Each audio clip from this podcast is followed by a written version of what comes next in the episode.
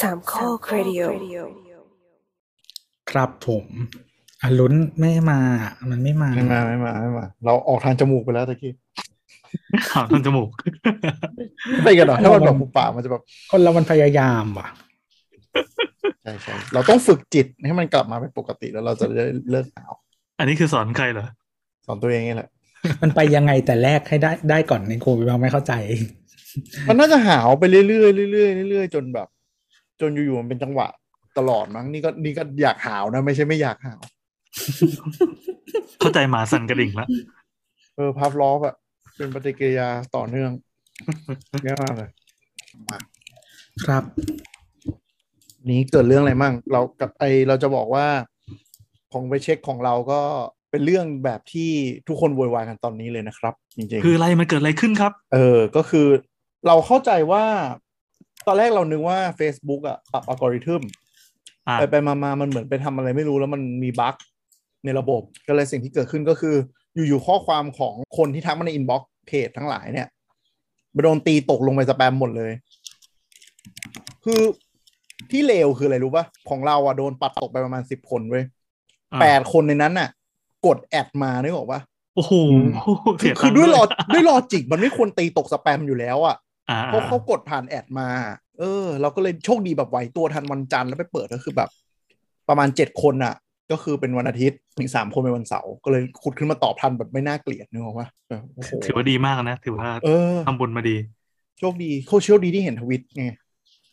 อืมเพื่อ มันไปเผาบ้านมาร์กมึงเก็บตังค์กู เออเออที่เลวคือเก็บตังค์ปะ แล้วมึง ก็ ยัง เราก็ คิวลีดกูอีก ใช่แล้วเราก็แบบ ไม่มี power ใด ๆ ในการที่จะแบบไปโวยวายอะไรอย่างเงี้ย อ่า อืมเผื่อท่านผู้ฟังไม่รู้นะครับ ก็คือช่วงนี้ถ้าท่านผู้ฟังทักเพจไปแล้ว เงียบไปเลยไม่อ่านไม่ตอบ มีแค่ออโต้รีプライมาอะไรอย่างเงี้ยก็ลองทักทำไปอีกรอบก็ได้ หรืออะไรเงี้ยได้ เพราะว่าตอนนี้อัลกอริทึมหรือระบบของ Facebook ในการซอร์ตอินบ็อกซ์เป็นส้นตีนอะไรก็ไม่รู้ลวนหมดเลย อืมแต่ไม่รู้แก้ยัง วันที่เราอัดวันนี้วันที่ยี่สิบเก้ามิถุนายนนะฮะวันพุธไม่รู้แก้หรือยัง อ่าเราคิดว่าแก้แล้วนะ เพราะว่าไม่เห็น อืม ไม่เห็นแก้ในเอ้ยไม่ไม่เห็น เรา โผล่ ก็ ใน เราก็ไม่เห็นเหมือนกั เอน อ แต่ ขอ ว่าง ตัว ประ นี้ มาณ คือไม่เห็นตั้งแต่แรกปะ มีอยู่คนสองคน อืมอืมอืม เออ แต่ว่ามันไม่ได้เยอะมาก แล้วก็คนหนึ่งที่เราทักไปมันผ่านไปประมาณสักสองวันอะ อืม เออ แล้วก็ไปปิดปิดการขายเสร็จเรียบร้อยแล้วเนี่ย โอ้โห อย่างดีอ่ะอืม ของเราที่เลวร้ายมากก็คือ คือคือทำหลายเพจทำหลายร้านใช่ไหม เออ มันมีร้านที่ได้รับผลกระทบแรงที่สุดก็คือคาเฟ่ มีคนถามมานานมากเว้ยคือ เราไม่รู้เลยว่าตลอดสองสามปีที่ผ่านมาเนี่ยแม่งไปตกในถังหมดเลย อ๋อ ถ้าถ้านานระดับสองสามปีอ่ะ มันมันมันคงมีระบบซอสของมัน อ่ะ มันก็คงมีบ้าง แบบนานๆเหมือนกันเพิ่งเคยลองเข้ามาดู เพราะว่าอินเทอร์เฟซของไอตัว ชื่อเฮียอะไรนะ Meta Business Suite เนี่ย เออ เปลี่ยนบ่อยชิบหาย เออ เออ แล้วมัน เออ ชอบโยกไปโยกมาจนงงโคตรๆด้วย แต่ทุกเวอร์ชั่นช้าเหมือนกันหมด เออ แล้วก็แบบเหมือนสมมติแก้ สมมติมันมีแบบ มันมีอยู่ประมาณแบบสามสิบหน้า อืม แม่งแก้เป็นแบบเดียวกันสิบหน้า มันจะมีหน้าที่พัง หน้าที่ต้องเด้งออกไป แล้วก็จะเป็น เอ อิ อน เทอร์เฟซอีกแบบหนึ่ง เออ คือแบบมึงเป็นเฮียอะไร บริษัทมึงมีพนักงานห้าคนเหรอ ไม่คือต้องบอกว่าเปิดเพื่อนท่านฟังหลายคนนะอาจจะไม่ได้มีพวกระบบคุมหลังบ้านพวกเพจ พวกที่เป็นฝั่งแบรนด์อะไรอย่างเงี้ยเนาะคือ Facebook อ่ะทำฝั่งยูเซอร์ดีมาก เร็วมาก จริงเหรอ เออหมายถึงว่าเร็วในระดับที่ที่โอเคอะหมายถึงว่ามันไม่น่าเกลียดแล้ว UI UX อะมันสมูทกว่า แต่ฝั่งที่เป็นธุรกิจเนี่ย โอ้โห โอ้โห เรียกว่าส้นตีนบางทียังน้อยไป ใช่ปกติเราจะไม่ด่าไม่ได้ด่าอะไรมาก แต่กับ เออ Facebook นี่คือด่าได้อย่างเต็มปากเต็มคำเลย โอ้โหเร็ว แล้ว ร้าย ก็กู มา จ่าก ยตังค์มึงด้วยนะ ใช่คือ ใช่ หน้าเพหน้าเพเมนต์อะมีอยู่ 3 แบบอะแล้วไม่รู้ต้องเข้าไปทางไหนแอดมินเจอร์แม่งก็มีอยู่ 3 ตัว เออ ไม่รู้ ดูข้อมูลได้ไม่เท่ากันด้วย ใช่ แล้วคือสมมติว่าแบบแอดบางอย่างอ่ะ เราสร้างจากหน้า Business Suite ได้ใช่ปะ อืม แอดบางรูปแบบอ่ะ มันจะสร้างไม่ได้ต้องไปสร้างใน Ad Manager เท่านั้น เออ อะไร ใช่ อย่างเงี้ยหรือสมมติสร้างได้แต่จะแก้ไม่ได้ต้องไปต้องไปดูเอ่อ resource กับแก้ใน Ad Manager อีกเงี้ย อืม เออหรือบางอันที่แบบบูสต์เร็วๆ ใน Business Suite ไม่ไปขึ้นในแดชบอร์ดฟังแอด เออ โอ้โหแบบปวดหัวมากอืมเอวร้ายจริง ไม่รู้ว่ามาร์กมันออกมาจากโลกเสมือนหรือยังมันรู้ปัญหานี้หรือยังมัน ๆ แต่ของพี่แอนก็คือแบบตกถังไม่เยอะใช่ไหมก็เกี่ยวๆ ขึ้นมา ของเรามีสองอาการไงคือ เอออ่ อ่ะอย่างเพจร้านขายเสื้อเนี่ย เอะใจตั้งแต่วันเสาร์ว่า คือช่วงเนี้ยอยู่ๆมันมีคนสั่งเสื้อเยอะ อ่ะ ก็เลยอ่ะโอเค ก็ก็แฮปปี้มีความสุขดี อืม ก็ตอบลูกค้าได้ยันดึกดื่นทุกวัน อืม แต่พอถึงวันเสาร์มันเงียบไปเลยมันศูนย์ข้อความเฮ้ยซึ่งมันเป็นไปไม่ได้อะตามกราฟ เออ อยู่ เออ ดีๆมันก็หายไปขนาดนั้นเป็นเหมือนหลุม อืม ดำดูด ก็เออโอเค คงหมดกระแสแล้วมั้งก็เอาไว้ค่อยค่อยทำโปรโมทคราวหน้า อืม ปรากฏว่าไปอ่านข้อความคือเป็นโพสต์ของเพื่อนที่ที่ทำเพจเหมือนกัน แล้ว อืม ด่าว่าอีมาร์กมึงอีมาร์กเฮียอีเฮียมากเนี่ย ต้องสงสัยว่าทำไมวะอยู่ๆหลายคนมาด่าพร้อมกันซึ่งปกติอะคนที่ด่า Facebook มันก็ด่าอยู่แล้วไง เเ แต่นี่คือคนที่ไม่เคยด่าอยู่ก็มาด่า แล้วก็เป็นพวกทำมาหากินด้วย เราก็ไม่ได้ เออ ถามอะไร จนกระทั่งมีคนหนึ่งมาเฉลยว่าไม่เฉลยในคอมเมนต์ว่าเออมัน อืม มันอาการมันกำลังเกิดขึ้นอย่างนี้ ก็เลยลองไปเช็คของตัวเองดู โอ้โห ลูกค้าทักเสื้อตั้งแต่วันเสาร์แล้วเราอ่านวันจันทร์วันอังคาร เออนั่นแหละ ที่ผมผมเห็นผมรู้ตัวก็ตอนที่พี่แอนทวิตด่าเหมือนกันนั่นแหละน่าจะเป็นวันจันทร์วันจันทร์ ซึ่งอันนั้นมันแค่นิดเดียวนะ แต่ว่า เออ กับกับเพจคาเฟ่อะเราไม่เคยไปเช็คในสแปมเลย อ๋อ เลยตลอดระยะเวลาที่ผ่านมาสองสามปีเนี่ย มีข้อความไปตกขนาดที่ว่าเราพยายามสสกรอให้มันยาวๆคือมือถือมันสกรอยาวๆได้ อืม เลื่อนเลื่อนเลื่อนเลื่อนมากกว่าสิบหน้ากระดาษ A4 อ่ะข้อความไม่งหายหมดเลย เออ อืม เปิดกี่โมงคะวันนี้ปิดหรือเปล่าวันนี้อะไรเงี้ยแบบ โอ้โหลูกค้าหายหมาเลย เออเราไม่เข้าใจว่า Facebook Profiling อะไรพวกนี้ยังไงเหมือนกัน แต่แบบ เออแต่บาง จะ ค ว่าน มัน เขา โง่เรื่อง AI ก็ไม่ใช่ บางคนคือเราไปดูย้อนของคนที่เก่าๆที่ไม่ใช่เหตุการณ์วันสองวันเนี่ยนะหมายถึงว่าหลายเดือนแล้วหรือว่าปีก่อนอะไรเงี้ยเขาก็เป็นโปรไฟล์ธรรมดานะ ใช่ คือถ้าแบบเข้าไป ที่มัน เอ ต อก เข้าไปแล้วดูว่าเป็นสแปมหรือแอคเกิดใหม่อ่ะจะแบบจะจะชื่นชม Facebook ว่า อ่า คือกูต้องอันนี้ไม่คนธรรมดา หลายคนแบบโปรไฟล์ดีกว่าไอคนที่ทักมาสำเร็จ ด้วยไอ้คนที่ทักมาสำเร็จบางคนแบบมึงอะไรของมึงเนี่ย เออ มันมีมันมีมันมีลูกเอ่อลูกค้าเราคนหนึ่งนี่เมาส์หน่อยในในคือของเราทำรับทำภายในรถอะไรอย่างงี้ใช่ปะที่เปิดเพจยิงแอดอุดหนุนได้นะครับท่านผู้ฟัง ก็คือประเด็นก็คือ มันมีคนหนึ่งเว้ยก็คือเราตั้งพวกออโต้เซตคำตอบไว้นึกออกปะหลายคนจะเคยเห็น อืม ได้คนเนี้ยมันเป็นหาอะไรไม่รู้มันกดอีอีอีอีปุ่มเนี่ยยี่สิบกว่าครั้งแล้วอะวันละครั้งว่าร้านอยู่ที่ไหนมันก็กด อ๋อ แล้วก็เด้งแล้วเราก็ออโต้เด้งใช่ไหม อ่า วันต่อมาร้านอยู่ที่ไหน เด้งวันต่อ มา มา จากแอป น เปล่า ไม่ใช่มาจากธรรมดา มั มันจะมีอย่างนี้ คือ เออ สมมติว่าคนที่ follow เพจไว้แล้วเพจมันมีคอนเทนต์อะไรขึ้นมาปั๊บ พอมือไปกดโดน ไอเซนเมสเซจหรือว่ากดดูภาพอะ อืม มือมันจะไปลั่นโดนอีปุ่มอัตโนมัติเนี่ยปุ่มแม่งใหญ่อ้วนมากน่ากดมากเว้ย อ่าอ่า แล้วบางที อ่า บางทีแค่ทักไปปั๊บแล้วมันขึ้นเลย ใช่ใช่อันนั้นแค่แตะโดนลั่นบ่อย แต่ เออ มันไม่ใช่คนเดียวกันปะวะวันละครั้ง อ๋อ มาบ่อยมาทุกวัน ไม่ าจ เออจะตั้ เรา งมัน แอดแอดเวลาคนกดโดนไปแล้วอ่ะ แล้วมันจะไม่ค่อยกลับไปโดนอีก โอกาส อ่า ต่ำมากนึกออกไหมอันนี้คือคนเดิมเว้ยแล้วแล้วที่ออโต้รีพลายเนี่ยไม่ใช่ออโต้รีพลายของแอดเป็นออโต้รีพลายของเพจคือคือเวลาเวลาเรา อ่าของเพจ อ่าอ่าเวลาเราดูหลังบ้านเนาะมันจะพอรู้ได้ว่าคนในอินบ็อกมาทางไหน อ่า มันจะมีแอดไอดีเนาะว่าอ่ะยิงมาจากแอดชุดนี้หมายถึงว่าทักมาจากแอดชุดนี้อะไรเงี้ยเราจะพอรู้ได้ว่ามาจากช่องทางไหน อันเนี้ยไม่มีไม่มีแท็กอะไรมาเลย คือแสดงว่ากดเข้าหน้าเพจมา แล้ว แล้วอินบ็อกมาหา แล้วก็กดร้านอยู่ที่ไหน กดร้านอยู่ที่ไหน กดร้านอยู่ที่ไหนกดร้านอยู่ที่ไหน นี่เคยเจอคนกดรัวรัวๆรัวแบบไม่หยุดอะ เออ คือปกติอะเรา มันจะมีออโต้ตอบใช่ไหมแต่ว่าเหมือนพอมีออโต้ตอบไปแล้วอะเราจะเราจะกดเซฟเมสเซจอีกอันหนึ่งว่าแบบแบบถามได้นะครับหรืออะไรประมา เอ ณ อ นั้น เออ เออเออ ให้ให้ดูความเป็นเป็นมนุษย์นิดนึง ใช่ใช่แล้วพอ เออ กดไปแล้วเขาก็ยังไม่หยุดไว้ก็ยังกดเหมือนเดิมเว้ยจนแบบไอสัตว์กูบล็อกก็ได้ ไม่เคยบล็อกใครเลย ก็เหมือนเขาสนุกวะหรือเป็นบอทบอทก็ไม่น่าใช่ไปส่องโปรไฟล์แล้วเป็นลุงลุงๆหน่อย แล้วก็คือเหมือนร้านเราอ่ะ มันจะน้อยมากที่จะมีลูกค้าที่ตั้งชื่อเป็นภาษาไทยอ่ะ อ่า เออพอเห็นใครตั้งชื่อเป็นภาษาไทย แล้วก็กดอะไรแบบเนี้ยก็แบบ เอ้ยสักกูบล็อกก็ได้ โอ้โห discriminate ยันชื่อ Facebook แต่ก็เข้าใจ เห็นด้วย แต่มันจะมันจะดราม่ามากเลยนะ ถ้าปรากฏลุงคนนั้นไม่เป็นอัลไซเมอร์แบบ เออ ความทรงจำตัวเองดีเซ็ตทุบๆ ตอนเที่ยงคืนแล้วตื่นมา เชี่ย อันนี้ยอมเหอะ อืม แต่แต่แต่เขาทักจังหวะเขาหายไปละ ประมาณแบบล่าสุดประมาณเดือนที่แล้ว แต่ตลกมากเลยตอนแบบมันเดือนสามมาประมาณหนึ่งถึงสองวันเขาจะกดมาทีนึง แล้วก็นั่งดู เออก็ดูมีความสุขดี อืมอืมก็ดูมีความสุขละ โอ้แล้วของพี่แอนพี่แอนก็คือเจอเยอะมากใช่ไหมคาเฟ่มันน่าจะคนทักแบบวอลลุ่มมันน่าจะเยอะกว่าพวกร้านเยอะไหม แล้วก็ร้านเสื้อผ้าอีกร้านหนึ่ง อ๋อ ร้านเสื้อผ้านี่คือหนักกว่า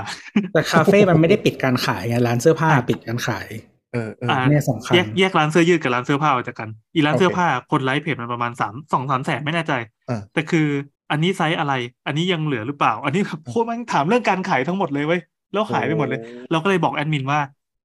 เราต้องยอมหน้าด้านเว้ยทักไม่ให้หมดเลย คนพวกเนี้ยที่เคยทักมาพวก เออเออ พวกเนี้ยถือว่ามีมูลค่าในการขาย แล้วก็อ้างไปเลยว่าแบบระบบมีปัญหาต้องขอโทษจริง ๆ อะไรอย่าง ใช่ งี้ ใช่ ไหม ใช่ต้องทำเทมเพลตไว้อันหนึ่งเพื่อด่าอีมาร์กไว้ก่อนแล้วก็เพื่อให้เราเป็นพวกเดียวกัน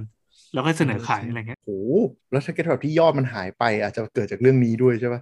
มันมีบรอดแคสต์ได้ป้า ไม่ เฟซ รู้ บุ๊กอ่ะ ใช่ใช่ได้ได้ได้ เสียตังค์ปะบอดแคสต์ เสียตังค์เมื่อก่อนฟรีเมื่อก่อนฟรี โอ้ตอนนี้ขึ้นเนี่ยเนี่ยอันนี้เปิดเบต้า Business Suite ขึ้นมานั่งดูด้วยว่าแบบมันต้องมีอะไรแล้วเห็นเห็น UI แล้วมัน UI UX มันแล้วแบบอยากอยากฆ่าตัวตายอ่ะ เลวร้ายมากจริง เออ ๆเลวร้ายขนาดที่ว่าเราจะโพสต์คอนเทนต์อะไรสักอย่างหนึ่งอะมันเสียเวลากดหลายทีมากเพื่อจะให้ได้ เออ คอนเทนต์โง่ เฮ้ย ๆง่ายๆขึ้นมาสักอันนะ ความแบบความแสลนที่สุดใน Business Suite ตัวล่าสุดคือ กูใจดีรวม IG มาให้ด้วย อ่ะ แล้วรวมแล้วกูแยกไม่ออกว่ากูต้องโพสต์ติ๊กอันไหน แล้วมันจะออกมาฟอร์แมตไหน อันไหนไปทางไหนอินบ็อกมาทางไหน ไม่บอก รวมนะดีแต่ว่าคือเหมือนคือทางไอทางไอจกับ Facebook อ่ะมันฟังก์ชันไม่เท่ากัน แล้วมันก็ไม่เขียนให้เหมือนกันด้วย ใช่ ใช่ คือแบบเขียนเขียน text อ่าบางทีโพสต์อ่าฟอร์แมตนี้ขึ้น IG ไม่ได้นะ จะยิงไหม จะกดแล้วไม่ไปนะ อะไรอย่างเงี้ย หรือแบบอินบ็อกซ์มามันแบบวิธีการตอบหรือฟอร์แมตมันไม่เหมือนกันอะไรเงี้ยแล้วมันก็ติดแค่ไอคอนไว้นึกออกปะ อ้ายคุณยินวั คือฟังก์ชันบางอย่างของ Facebook อ่ะมันจะทำใน IG ไม่ได้ ใช่ ฟังก์ชันบางอย่างของ IG ก็ทำใน Facebook ไม่ได้ มันแยกแท็กกันได้ คือ เออ ต้องต้องเคยใช้ให้จนคุ้น UI มันซึ่งไม่ไม่สมควรเลย อันนี้ ใช่ เข้าใจว่าฝั่งนี้น่าจะออกแบบโดยเดฟเป็นคนนำอะโดยไม่ได้มีคนที่มาคุมด้านประสบการณ์การใช้งานอะ เออแล้วแบบแค่เนี่ยแค่เซตติ้งอ่ะแม่งมีวิธีการเข้าเซตติ้งทั้งหมด น่าจะเราดูกวาดตาเร็วๆนะ มีอยู่ห้าจุดละอีเฟืเฟืองขวาบนสุด อีเฟืองซ้ายล่างสุด อีแฮมเบอร์เกอร์เมนูออกมาแล้วกด all tools มีปรับ per message มันแต่บางทีมันเป็นเซตติ้งคนละอันนะ ใช่ปัญหาคือมันคนละอันหมดเลย บาง เว้ย ฟังก์ชันมันต้องเข้าที่นี่เท่านั้นบางฟังก์ชันต้องเข้าที่นี่เท่านั้น บางฟังก์ชันเข้าทางข้างหน้า บางฟังก์ชันเข้าทางข้างหลัง อืม แล้วจากหน้าเนี้ยจะไปจะไปจะไปฝั่งแอดก็ไปไม่ได้เว้ยคือแม่งต้องไปเข้าอีกทางหนึ่งปวดหัวว่าก แล้วบางทีเราจะขอบุ๊กมาร์กเป็น URL ไว้ แม่งเปลี่ยน ใช่ทำไม่ได้ อีห่าคุณอยู่ ต้องจำ ลูกค้าค้างไว้ ต้อง แล้ว จำ เสิ แพ ร์ช ร ชื่ รี่ อลูกค้า ก่อนอไม่ย่าง เจอ เดียว เออ ต้องจำแพรรี่ก่อนอย่างเดียว ใช่ใช่แล้ว เออวันดีคืนดีก็คือจะเปลี่ยนก็คือไม่มีแจ้งไม่มีอัปเดตไม่มีให้เทสอะไรเลยนะ เออ ปาใส่หน้ามาดื้อๆเลยแล้วแบบนั่งเข้าไปก็นั่งแบบนั่งวิญญาณออกอะว่าแบบ เกิดอะไรขึ้นกับหลังบ้านกูอีกแล้วเนี่ย ไม่ไม่คือถ้าปิดการขายไม่จบอะเราต้องต้องติดดาว เออ follow up เออ follow up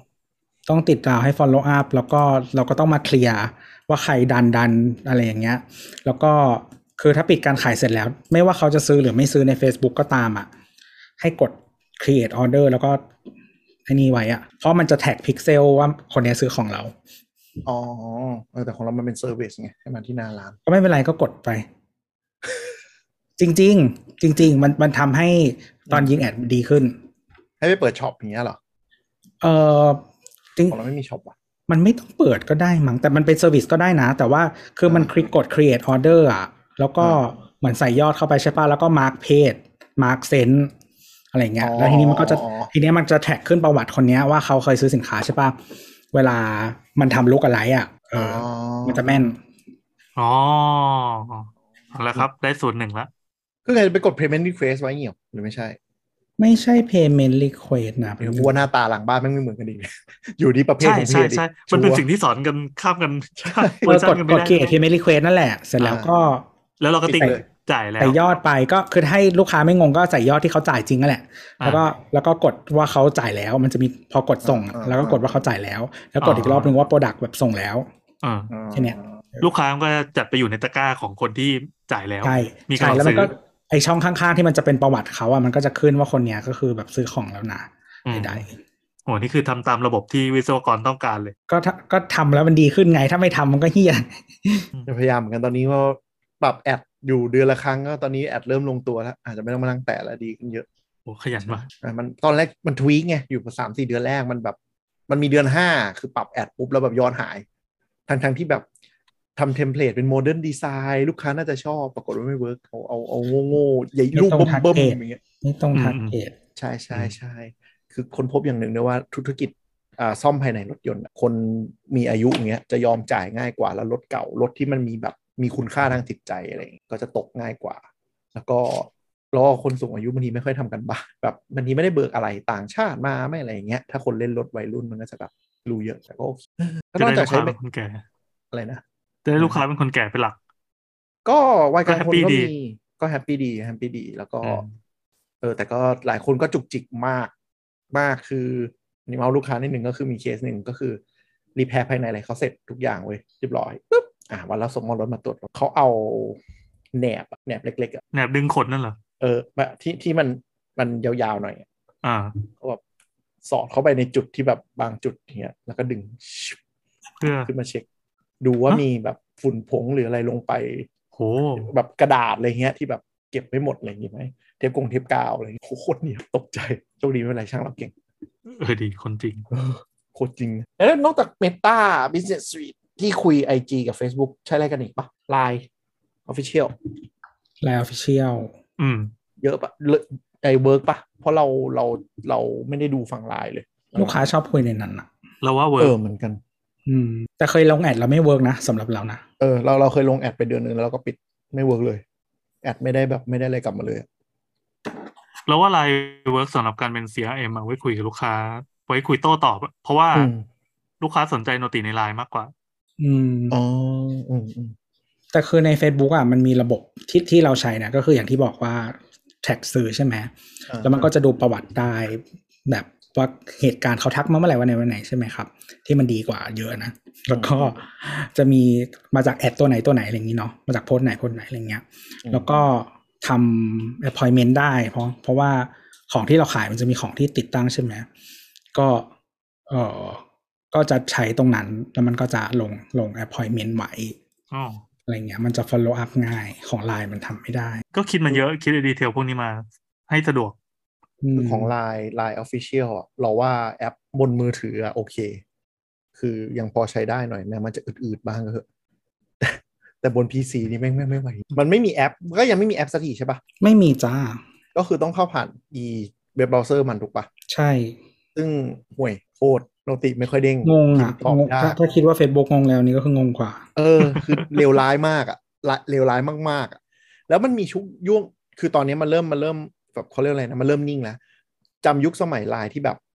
อันนี้ฝั่งคนใช้ก็น่าจะเห็นก็คือที่เป็นเป็นอะไรนะ เปิดมาเป็น Line Official Account แล้วเปลี่ยนมาเป็น Line Ad แล้วเปลี่ยนมาเป็น Line Business ID แล้วตอนนี้ก็กลับมาเป็น Official Account อีกรอบ มันแยกกันนะ Business ID กับ Official Account อ่ะ ก็สรุปมันเป็นยังไง มันคือ Business ID คือ Business ID คือไว้ล็อกอิน อ่าฮะ เออ เพื่อไปดู Official Official Account Account ใช่ใช่ถูกต้อง แต่ Line Ad อ่ะคือศูนย์พันไปแล้ว ใช่ก็แทนด้วย มันเปลี่ยนชื่อ Official Account อัปเกรดอัปเกรด เออก็เปลี่ยนเป็น Official Account Official เมื่อก่อน Account ที่เป็น เพราะเมื่ โล่ อก่อน ไม่ใช่ คน โล่เขียวใช่ไหม เอ่อถ้าคุณอยากได้โล่จากสีเทาเปลี่ยนเป็นสีน้ำเงินหรือสีเขียวคุณต้อง Verify อ๋ออ ม จำไม่ได้ละกี่ร้อยเนี่ยเราไปทำสีโล่สีน้ำเงิน สองร้อยบาท อะไรอย่างงี้ป่ะต่อปี หลายหลายกว่านั้นแต่ไม่ใช่ต่อปีครั้งเดียว มันขอซื้อชื่ออะไรอย่างนี้ ต้องส่งเอกสารบริษัทอะครับ อ่าๆจะไม่ได้แล้วเหมือนกันทำมานานมากละ อืมเนี่ย คืออย่างนี้ นี้ เมื่อก่อนเมื่อก่อน มันก็ ไลน์อ โล อ โก้ ฟฟิเชียลมันแปลว่าแบรนด์แบรนด์ผลิตภัณฑ์ห้างร้านที่ต้องไปโคกับมันจ่ายแพงๆเพื่อจะได้ ต่อมามันก็เลย เป็นร้า เอา นเป็ ชื่ น อเนี้ ร้าย นต้องทำส ชื่ ติ อก เนี้ เก ย อร์ฟรี เออใครอยากได้ชื่อที่มีแอดข้างหน้า แล้วก็สามารถจองชื่อของตัวเองไว้คุยในอีกโหมดหนึ่งก็ใช้อันนี้ ดังนั้นมันก็เลยยกเลิกไลน์แอดไป แต่มันก็จะมีเวอร์ชั่นที่มันจะสุ่มชื่อมาให้เป็น A B C หนึ่งสองสามอะไรเงี้ย นั่นคือเวอร์ชันฟรีที่เราไม่เสียตังค์รายปี ใช่ก็ใช้ได้ แล้วมันก็จะมี อ่า ข้อจำกัดนิดหน่อยแต่ก็คือ ถ้าเป็นร้านธุรกิจเล็ก ๆ ทั่วไปไม่ได้คุยตะบี้ตะบันก็ใช้ได้อยู่ ไม่แต่คือเสียเงินแค่ปีละสองร้อยเองก็ทำชื่อให้มันสวยเถอะ เพื่อซื้อชื่อ แต่จริง เออ ๆเวลา พื่อซื้อ เวลาเราเราแจกอะเราแทบจะไม่ได้มองชื่อมันไง เราให้ลิงก์หรือว่า ถ้าเป็น หรอ มาจากโซเชียลอื่น ใช่ใช่ก็ให้ลิงก์อะ อ่า เป็นไลน์ไลน์ dot me อะไรเงี้ย slash abc ใช่ใช่ใช่ก็ส่งเป็นลิงก์ได้คือ เวิร์กเวิร์ก แต่มัน ก ก็ ว่าใช่ปะ อะไรนะฮะ เวิร์กเวิร์กกว่าไหมเป็น การคุยอะเหรอ เออหมายถึงว่าคือตอนเนี้ยวิธีใช้ใช้เวลาอินบาวมาก็คือ ตั้งเป็นออโต้เมสเซจอย่างเงี้ยว่าจะจะโทรหรือจะไลน์หรือจะอินบ็อกอะไรเงี้ยคือถ้ามันเป็นลิงก์กด clickable เลยมันดีกว่าไหมอันนี้เคย ก็ดี เคย นะ เทสป่ะ เออ คือจริงๆมัน ถ้า สั่ง อย่า ลิง รา ก์แล้วเด้งไป โอค ไลน์เลยได้ อืม อ่า ก็แล้วก็กดแอดในนั้นเลย อย่างนี้ อืม ถ้าเป็นฝั่งไลน์ออฟฟิเชียลวิธีคิดมันจะตะวันออกตะวันตกเลยจริง ๆ เออ อีเมื่อกี้คือคือฝั่งเดฟเนออ ำจง โยนเข้าระบบโหมดบิสเนสที่ ตอนตกจ๋าๆแต่อันเนี้ยมันคือ มีของเล่นกุ๊กกิ๊กสไตล์แบบญี่ปุ่นน่ะ อ่า ทำสแตมป์สะสมท อ๋อ ำ ทำไมทำไมขายได้ ม่รู้ เฮ้ยมันขายได้ มันได้ผลกับเรา เอาแต่พี่แอนเป็นร้านกินปะก็น่าจะเวิร์กปะ อ่าร้านที่ร้านกินเราไม่ได้ใช้ แต่ว่า อ๋อ เวลาเราไปใช้บริการร้านอื่นอะเราเราก็เป็นเหยื่อมัน อ๋อ ก็เหมือนปั๊มหมูกระทะอะ เออเออเออ แต่คือถ้าอยากได้แบบยิ่งใหญ่กว่านั้นนะเขาจะมีพาร์ทเนอร์ที่เขาต่อ API แล้วก็เป็นระบบอีกระบบหนึ่งที่มันเป็น CRM ที่ดีกว่าที่ไลน์ทำให้ ทำแบบเจอะไรโชโก้เสียเอ็มอะไรอย่างงี้ที่เจอ เออช็อกโก้บัสบัสบีชื่อบัสบีป่ะวะ เออปัสบี อืม อะไรอย่างนั้น เฮ้ยเราเข้ามาหน้าแชทใน Line Official Account Manager เราพบว่ามันหน้าตาดูดีขึ้น แต่ก็ยังถือว่าเลวเลวชาติอยู่ แต่กลายเป็นว่าหน้าหน้าโฮมเนี่ยส้นตีนกว่าเดิมมากมากมากมากๆไม่ไหวแล้ว เราว่าเราว่ามันจะงงในช่วงสักสามสี่วันแรกอะแต่พอชินปั๊บมันมันก็กล้ามเนื้อมันก็กดไปเองอะ ให้ทำใจกับความเร็วของมัน นก็ใช้ได้แหละเนี่ย มัน คือเวลาเราเข้าหน้ามาใช่ป่ะเออมัน manager.line.biz ใช่ไหมแล้วมันจะให้เลือกว่า log in with line account หรือ business account อ๋อ เออถ้าเราตั้ง business account ไว้ก็จะล็อกด้วย business account ก็ได้ อ๋อ อืม อินไซด์ ความดีของ Line Official เหรอ คืออ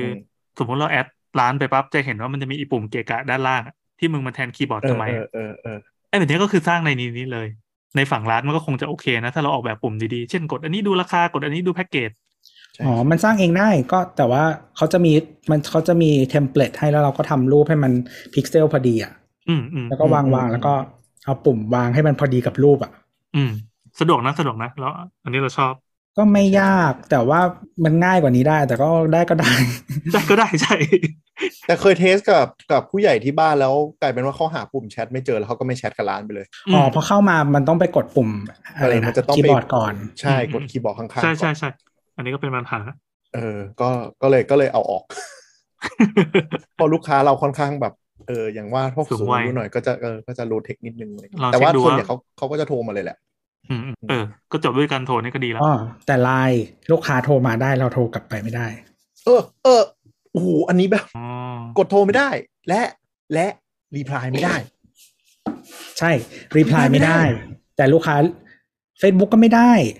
บุ๊กไม่ได้ไอ้ อืม แต่ แต่ไม่ แต่ลูกค้ารีプライเราได้นะ เออ ลูกค้าใช้ แต่ Messenger ธรรมดาไง ใช่ เออ รีプライเราได้ แต่เรารีプライกลับไม่ได้ ไม่พี่คือไม่จริง ๆ Facebook อ่ะไม่ใช้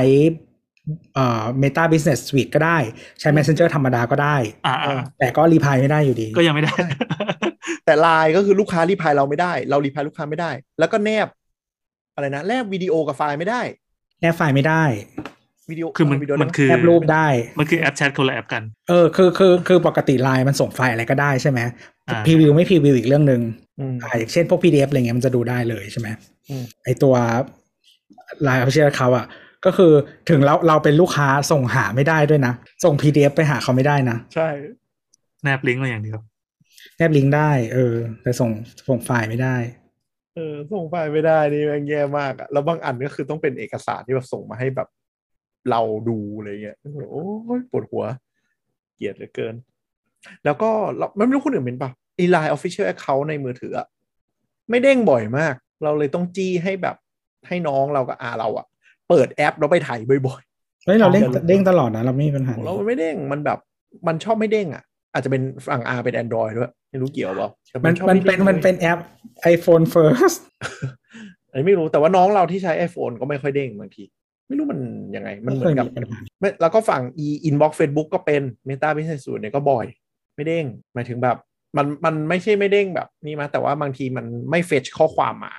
อืม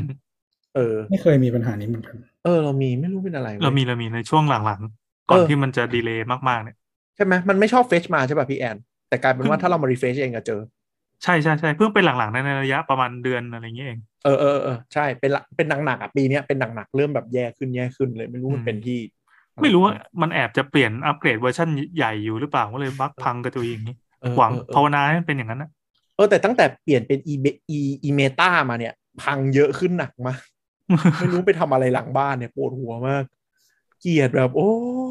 คือเดาว่ามันต้องทำอะไรแน่ๆ แต่แต่ผลกระทบทุกวันนี้ทั้งนั้นเดือดร้อนชิบหายเลยเหมือนสร้างรถไฟฟ้าแล้วถนนพัง เออแล้วแล้วก็คือไม่มีช่องทางซัพพอร์ต ใช่ มึงรับกรรมไป กูจ่ายตังค์มึง ใช่กูจ่ายตังค์มึง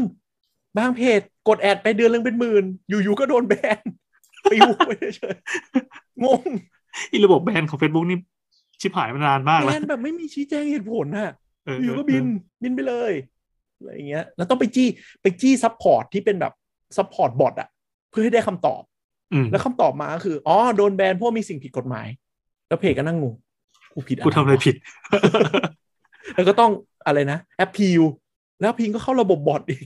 เออ แม่งโคตรแบบโคตร เออจะบอกว่า เจอวิธีรีพายใน Facebook แล้วว่า จริงดิ ใช้ Messenger นะฮะ ห้ามใช้ Meta Business Suite จะรีพายได้ ต้องในมือถือเท่านั้นปะ ในมือถื ค อ มอ่า อืม ๆก็คือ เข้าไป มันก็จะเป็นฟีเจอร์ของ Messenger ไป ก็คือกดกดค้างที่ข้อความที่เราจะรีพายอ่ะ อ่า มันจะมีคำว่า reply ก็สวิตช์จะ reply เข้าใน messenger ใช่ ซึ่งเอ่อใน Meta Business Suite ในมือถือจะไม่เห็น reply เห็นเป็นข้อความธรรมดา แต่ในในเว็บเบราว์เซอร์ Meta Business Suite จะเห็นว่าเป็น reply เออ ใช่แต่ว่าในแอป messenger คุณสลับ account ทีไรทีก็หนืดมากเลยนะ หนืดจริง เ ตอนแรกเราคิดว่าเป็นเฉพาะ Android ไม่กล้าเอ่ยปาก ใช่หนืดหนืดหนืดหนืด มา ห ก นืดหนืด หนืดมาก ไม่เห็นหนืดเลย ก็ต้องใช้ Meta Business Suite ต่อไปหนืด ปกติ หนืด สลับแอคเคาท์นี่กดค้างที่ไอคอนปะ กดที่หน้าตัวเองอะครับ ใช่ เออ กดที่หน้าตัวเองแล้วก็กดสวิตช์ให้เขา ถือว่าช้าเนี่ย หมุน ไม่หมุนนะของเรากดแล้วไปเลยนะ เป็นที่อะไรวะ ของเราไปเลยแต่รู้สึกว่ามันมันควรจะเร็วได้มากกว่านี้ เออ มันยังมีคำว่า loading อ่ะ ซึ่งมันเป็น อืม แบบ UI 20 ปีที่แล้วป่ะคำว่า loading หมุนหมุนๆขึ้นมา ทำอย่างกับครอบเว็บไว้ เออ เออ แล้วเห็นหลังๆ อ่ะ เห็นหลายเพจมันชอบเปิดนี่ปะเออหรือมีช่องทางอะไรอื่นๆที่ตัวพี่แอนใช้ปะนอกจาก Facebook กับ Line หลักๆ ในเมืองไทยเนี่ยที่เป็นแบบเพจไว้คุยกับลูกค้า เอาวันนี้คือเราคุยในโหมดโหมดคุยกับลูกค้าใช่ไหม อืมอืมอืมอันนี้เราคุยไงว่าธุรกิจมีโซเชียลมีเดียชแนลไงว่าต่างจากคนทั่วไปอะไรอย่างเงี้ย อ๋อ คือของเราอ่ะ คือเรามี Facebook ใช่ Facebook Page ใช่ปะแล้วก็ใน Instagram Twitter แล้วก็ Line เออ ไม่มีทวิตเตอร์ว่ะ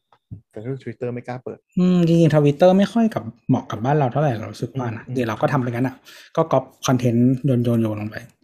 อืม อ๋อหมายถึงว่าเป็นออโต้ฟีดไปเฉยๆ อย่างนี้ใช่ไหม อืมแต่ทำมือนะ ไม่ได้ใช้ทูล อ่ะก็คือก๊อปแปะแล้วก็กดปุ๊บก็รีเดเ c กไปที่ลิงก์ของอะไรเงี้ยเหรอ หรือว่าเข้าเข้าเฟซบุ๊กอีกทีหนึง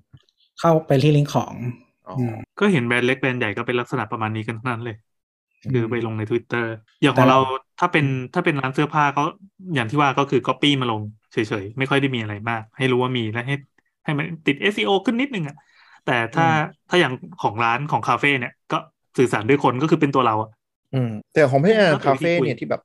ดึงคนเข้าร้านอ่ะ ก็คือใช้แค่ Facebook กับ Line ก็จบแล้วใช่ไหม ใช้ Facebook กับ Line ไอจี Facebook กับ Facebook Instagram Twitter อ่า ไลน์ไม่ได้ใช้ อ๋อออนไลน์ไม่มีเลยเหรอของ เออไลน์ไม่มี มันไม่ต้องมีปะ ไม่เอ เอ อ อไม่ ไม่ ต้ ต้ อ อง ง มี มี มีไลน์แอดอะไรอย่างเงี้ย คือคือไลน์อ่ะเออไลน์ออฟฟิเชียลมันเด่นการคุยซ้ำ การคุยอืมคือการ เออ คุ อื ย ม แต่ว่าถ้าจะประกาศทางเดียวอ่ะมันก็เป็นช่องทางอื่น แต่ถ้าทวิตเตอร์มันเป็นเป็นนิสัยพิเศษอีกอย่างหนึ่ง อืม ที่คุย อืม คุยเล่นคุยในเชิงลำลองมากกว่าการคุยแบบในนา อื ม ม มาตรของร้านอ่ะ เออพี่แอนมีลูกค้าแชทไปถามทาง Google Map ปะ มีมีบ่อย เออ เออใช่ไหมอีกช่องทางหนึ่ เรา ง ยั ใช่ ง ปะ ไม่มี อืมเออเออน่าสนใจตรงนี้ คือไม่คิดว่าจะมีเว้ย อืม ถ้าอ่ะปกติถ้าเป็นสถานประกอบการที่มีโลเคชันชัดเจน แล้วก็แล้วก็ไปทำอะไรไปโพสต์บ่อยๆใน Google Map อะมันก็มีคนถามเรื่อยๆแต่กับร้านเสื้อเนี่ย มันมีมาเว้ยคื เฮ้ อย ล่าสุดมีมีมีฝรั่งเป็นอาจารย์จากโรงเรียนนานาชาติมา ก็ทักมา แล้วเราก็บอกเออถ้าถ้าให้สะดวกลองย้ายไปคุยใน Facebook เราไม่มีไอไม่มี Facebook แล้วก็อ่ะมีไลน์ไหมไม่มีเหมือนกัน โอเคงั้นมึงคุยนี่แหละ ก็ได้อยู่ก็ได้อยู่ มันก็จะว่าไปมันโอเคกว่า Facebook อีกว่า จะจะถามว่า คนไม่ใช้ นาน กัน จะถามว่านานยังที่มี conversation เนี่ย แต่เขาจะเลิกแอปนั้นแล้วนี่ ใช่ใช่มันเลิกแล้วแต่ว่าไปคุยในตัวหลักได้เลย แมปเหรอ ใช่ เออ ใช่ มันไปอยู่ในแมปเว้ย คือ เออ ล่าสุด อินเทอร์เฟซมันไม่ดีเท่าอ่ะ โอ้โหอย่างอย่างเลวอ่ะ คือจะบอกอะไรให้ คือของเราอ่ะ ในฐานะที่เขาเรียกว่าคนที่มี asset บน Google เขาจะเรียกว่า business page เนาะฝั่ง Google สักอย่าง my business เออ Google My Business ผมก็มา ตั้งชื่อ business มันมี ชื่อมัน โน เร็ว ติ มาก โนติเออโนติอันนึงมันเด้งมาบอกว่าแบบหลังจากเนี้ยแอป Google Map คุณฮะจะมีคนแชทเข้ามาได้นะ อ่า อะไรวะเนี่ย คือกูเปิดแผนที่แล้วก็ต้องมีคนแชทมาตอบคำถามเพจของร้าน คือ อีก มึ เหรงแยวกอะกันก็ดีอยู่แล้วอีหอ เออ เนี่ยเข้ามาตรงอัปเดตนะฮะ จะมีแท็บ message เออจะมีทำไมจะมีทำไม มี message personal กับ business เออ อีสัตว์ จะมีทำไม Google Map มึงจะแชททำไมมึงก็จะ มันจะเป็นซูเปอร์แอป แบบ เอออยู่ๆก็คือแบบวันหนึ่งมันมีเด้งขึ้นมานี่แหละบอกว่าแบบ Google Map อันนี้แชทได้แล้วนะ แล้วก็อันที่เป็น business profile คุณน่ะมันจะเด้งมาในนี้เว้ยเราก็เลยแบบเอ้ยยังมีคนเด้งมาสองอันละเลยแบบเออตกใจ นี่กูต้องมามาหาโซเชียลบริหารโซเชียลชแนลใหม่อันหนึงคือ Google Map ด้วยแล้ววันนี้แล้วจะบอกว่ามันเบื่อมันพยายามพุชให้ user อะทักเราทางนี้เยอะขึ้นด้วย อื สมมติเซิร์ชร้านเราอะเซิร์ชใน Google ปกติไม่ได้ Google Map ใช่ปะมันก็จะเด้งขึ้นมาแบบให้สามารถทักแชทหรือติดต่ออะไรอย่างนี้ได้ คือก่อนหน้านี้มันแทบจะเป็นการสื่อสารทางเดียว อืม ลูกค้าถ้าจะถามก็คือให้มา ask question เอาไว้ ทิ้งไว้ ใช่ คือร้านก็ไม่เห็นร้านก็ไม่ได้อ่านได้อะไร ใช่ ตอนนี้มันก็เลยพยายามจะผลักดันว่าเอ่อให้เสียงของคนที่มาเป็น user อะดังขึ้น ให้เหมือนเลเวลของของการใช้งานมันมันหนักขึ้น คือผมเข้าใจว่าเอ่อ Google มันคงแพ้ช่องทางโซเชียลเน็ตเวิร์กแบบราบคาบไปแล้วอะ อืม ก็เลยดันแอสเซทตัวเองแล้วกันว่าลูกค้า อะไรที่ จะติด พอมี ต่อไงได้บ้าง เออ ก็เลย ก็ดู มา YouTube ดิ อืม เออ จริง ก็จริงๆ เราไม่ได้ทำอะไรเราแค่เอา Facebook อะไปสร้างเป็น XML feed เป็น IRS feed อะ อ๋ออ๋อ แล้วก็ต่อเข้าไปกับตัว Google My Business แล้วก็ทุกครั้งที่ Publish อะไรใน Facebook มันก็จะเด้ง โอ้เท่ว่ะ เออเนี่ยพยายามพยายามจะจะพยายามลิงก์อยู่แล้วก็ มันมีเครื่องมือให้เลยปะ เออต้องหาเองอะครับ เดี๋ยวเดี๋ยวหาให้จำชื่อไม่ได้ อ๋อ เอออยากให้มัน เออดี ซิงค์ ดี อย่างนี้เหมือนกันเพราะว่ามันก็เหมือนแบบ ถ้ามีโพสอะไรเยอะมัน กู ก็ดี ขี้ ต่อ เกียจกูต้องทำอะไรหลายสิ่งเหลือเกิน เออ แล้วมันไม่มีทูแบบปลั๊กอินออโต้ไงอะไรเงี้ยต้องมานั่งหา แล้วมันใส่ไอ้นี่ได้ เออมันใส่ product เข้าไปได้ใช่ปะเพราะเราเราขาย product เป็นเป็น อ่า เป็นของใช่ไหม อ่าอ่า แต่ต้องใส่ด้วยมือเชื่อมกับอะไรไม่ได้เลย แล้วมัน Google มันจะมี มันจะมี Product อีกตัวหนึ่งชื่อ Google Merchant Center อืม ไม่เคย ซึ่ง ใช้ มันไว้มันไว้ยิงแอด แล้วก็ทำพวกแบบ Google Shopping อะไรเงี้ย อื อื ม ม ซึ่งอันนั้นน่ะ จะต้องดึงแอดด้วย XML feed เท่านั้น ดึงดึง Product ด้วย XML feed เท่านั้น โคตรเนิร์ดเลย ทำไมมึงไม่ทำให้เหมือนกันอีสัตว์ เนิร์ดมาก ก็คือหมายถึงว่าเราเราต้องมานั่งทำหลังบ้านให้มันเป็นเหมือนเหมือนฟีดที่มันจะฮุกไปขึ้น Google Shopping อย่างเงี้ย คือก็คือ คือถ้าใช้ tools ที่เป็นระบบระบบจัดการร้านค้า เออ เออของของพวกฝรั่งอ่ะน่าจะมีให้หมดนะ ไม่ว่าจะเป็นแบบ ถ้าทำแบบฟรีก็ Wix หรือว่า Squarespace อะไรอย่างเงี้ยหรือว่าถ้าใครใช้พวกแบบเอ่อ WooCommerce Shopify Magento อะไรเงี้ยมีให้หมด อ๋อ ก็ แล้วมันออโต้อยู่แล้วนี่ใช่ไหม ขีดเข้ามาต่อกันได้เออแต่คืออันเนี้ยของเราอ่ะ เราใช้ Woo ใช่ไหมเราก็ต่อกับตัว Merchant Center แต่ต่อกับ My Business ไม่ได้นะ My Business ต้องทำด้วยมือ เอออันนี้อันนี้อันนี้เงียบกว่ากันเราว่า Google My Business UI นี่แบบส้นตีนไม่แพ้ Facebook อะงงมากว่ากูต้องเข้าไปทำอะไร แล้วกดไปเด้งไปไหนทำไมอยู่ๆบางทีก็เด้งไป Google Map บางทีก็ไม่ ไม่เด้งไม่เด้งไปหน้าอะไรนะ Business Profile ที่เราจะไปแก้ แล้วบางทีกดปุ๊บแทนที่มันจะเข้าไปแบบเหมือนคอนโซล Business Profile แล้วไปแก้ใช่ปะไม่เด้งไปหน้า Google Search อ่า เหมือนขึ้นเสิร์ชปกติ แล้วอันไหนกูแก้อันไหนได้ อ๋ออยู่ด้านขวาเอาบางอันอยู่ด้านซ้าย โอ้ มันปิดแล้ว โโห มันปิดแล้ว มันปิดแล้วอย่าไปว่า ากอะไรนะ มันเลิกใช้แล้ว ก่อนหนั้านนี้ อะไร ก็ เลิก คงคนละมุ้งกันแหละล่ะอี my Biz- my my business ปะ เออ อืมเออตอนนี้ปวดหัวมาก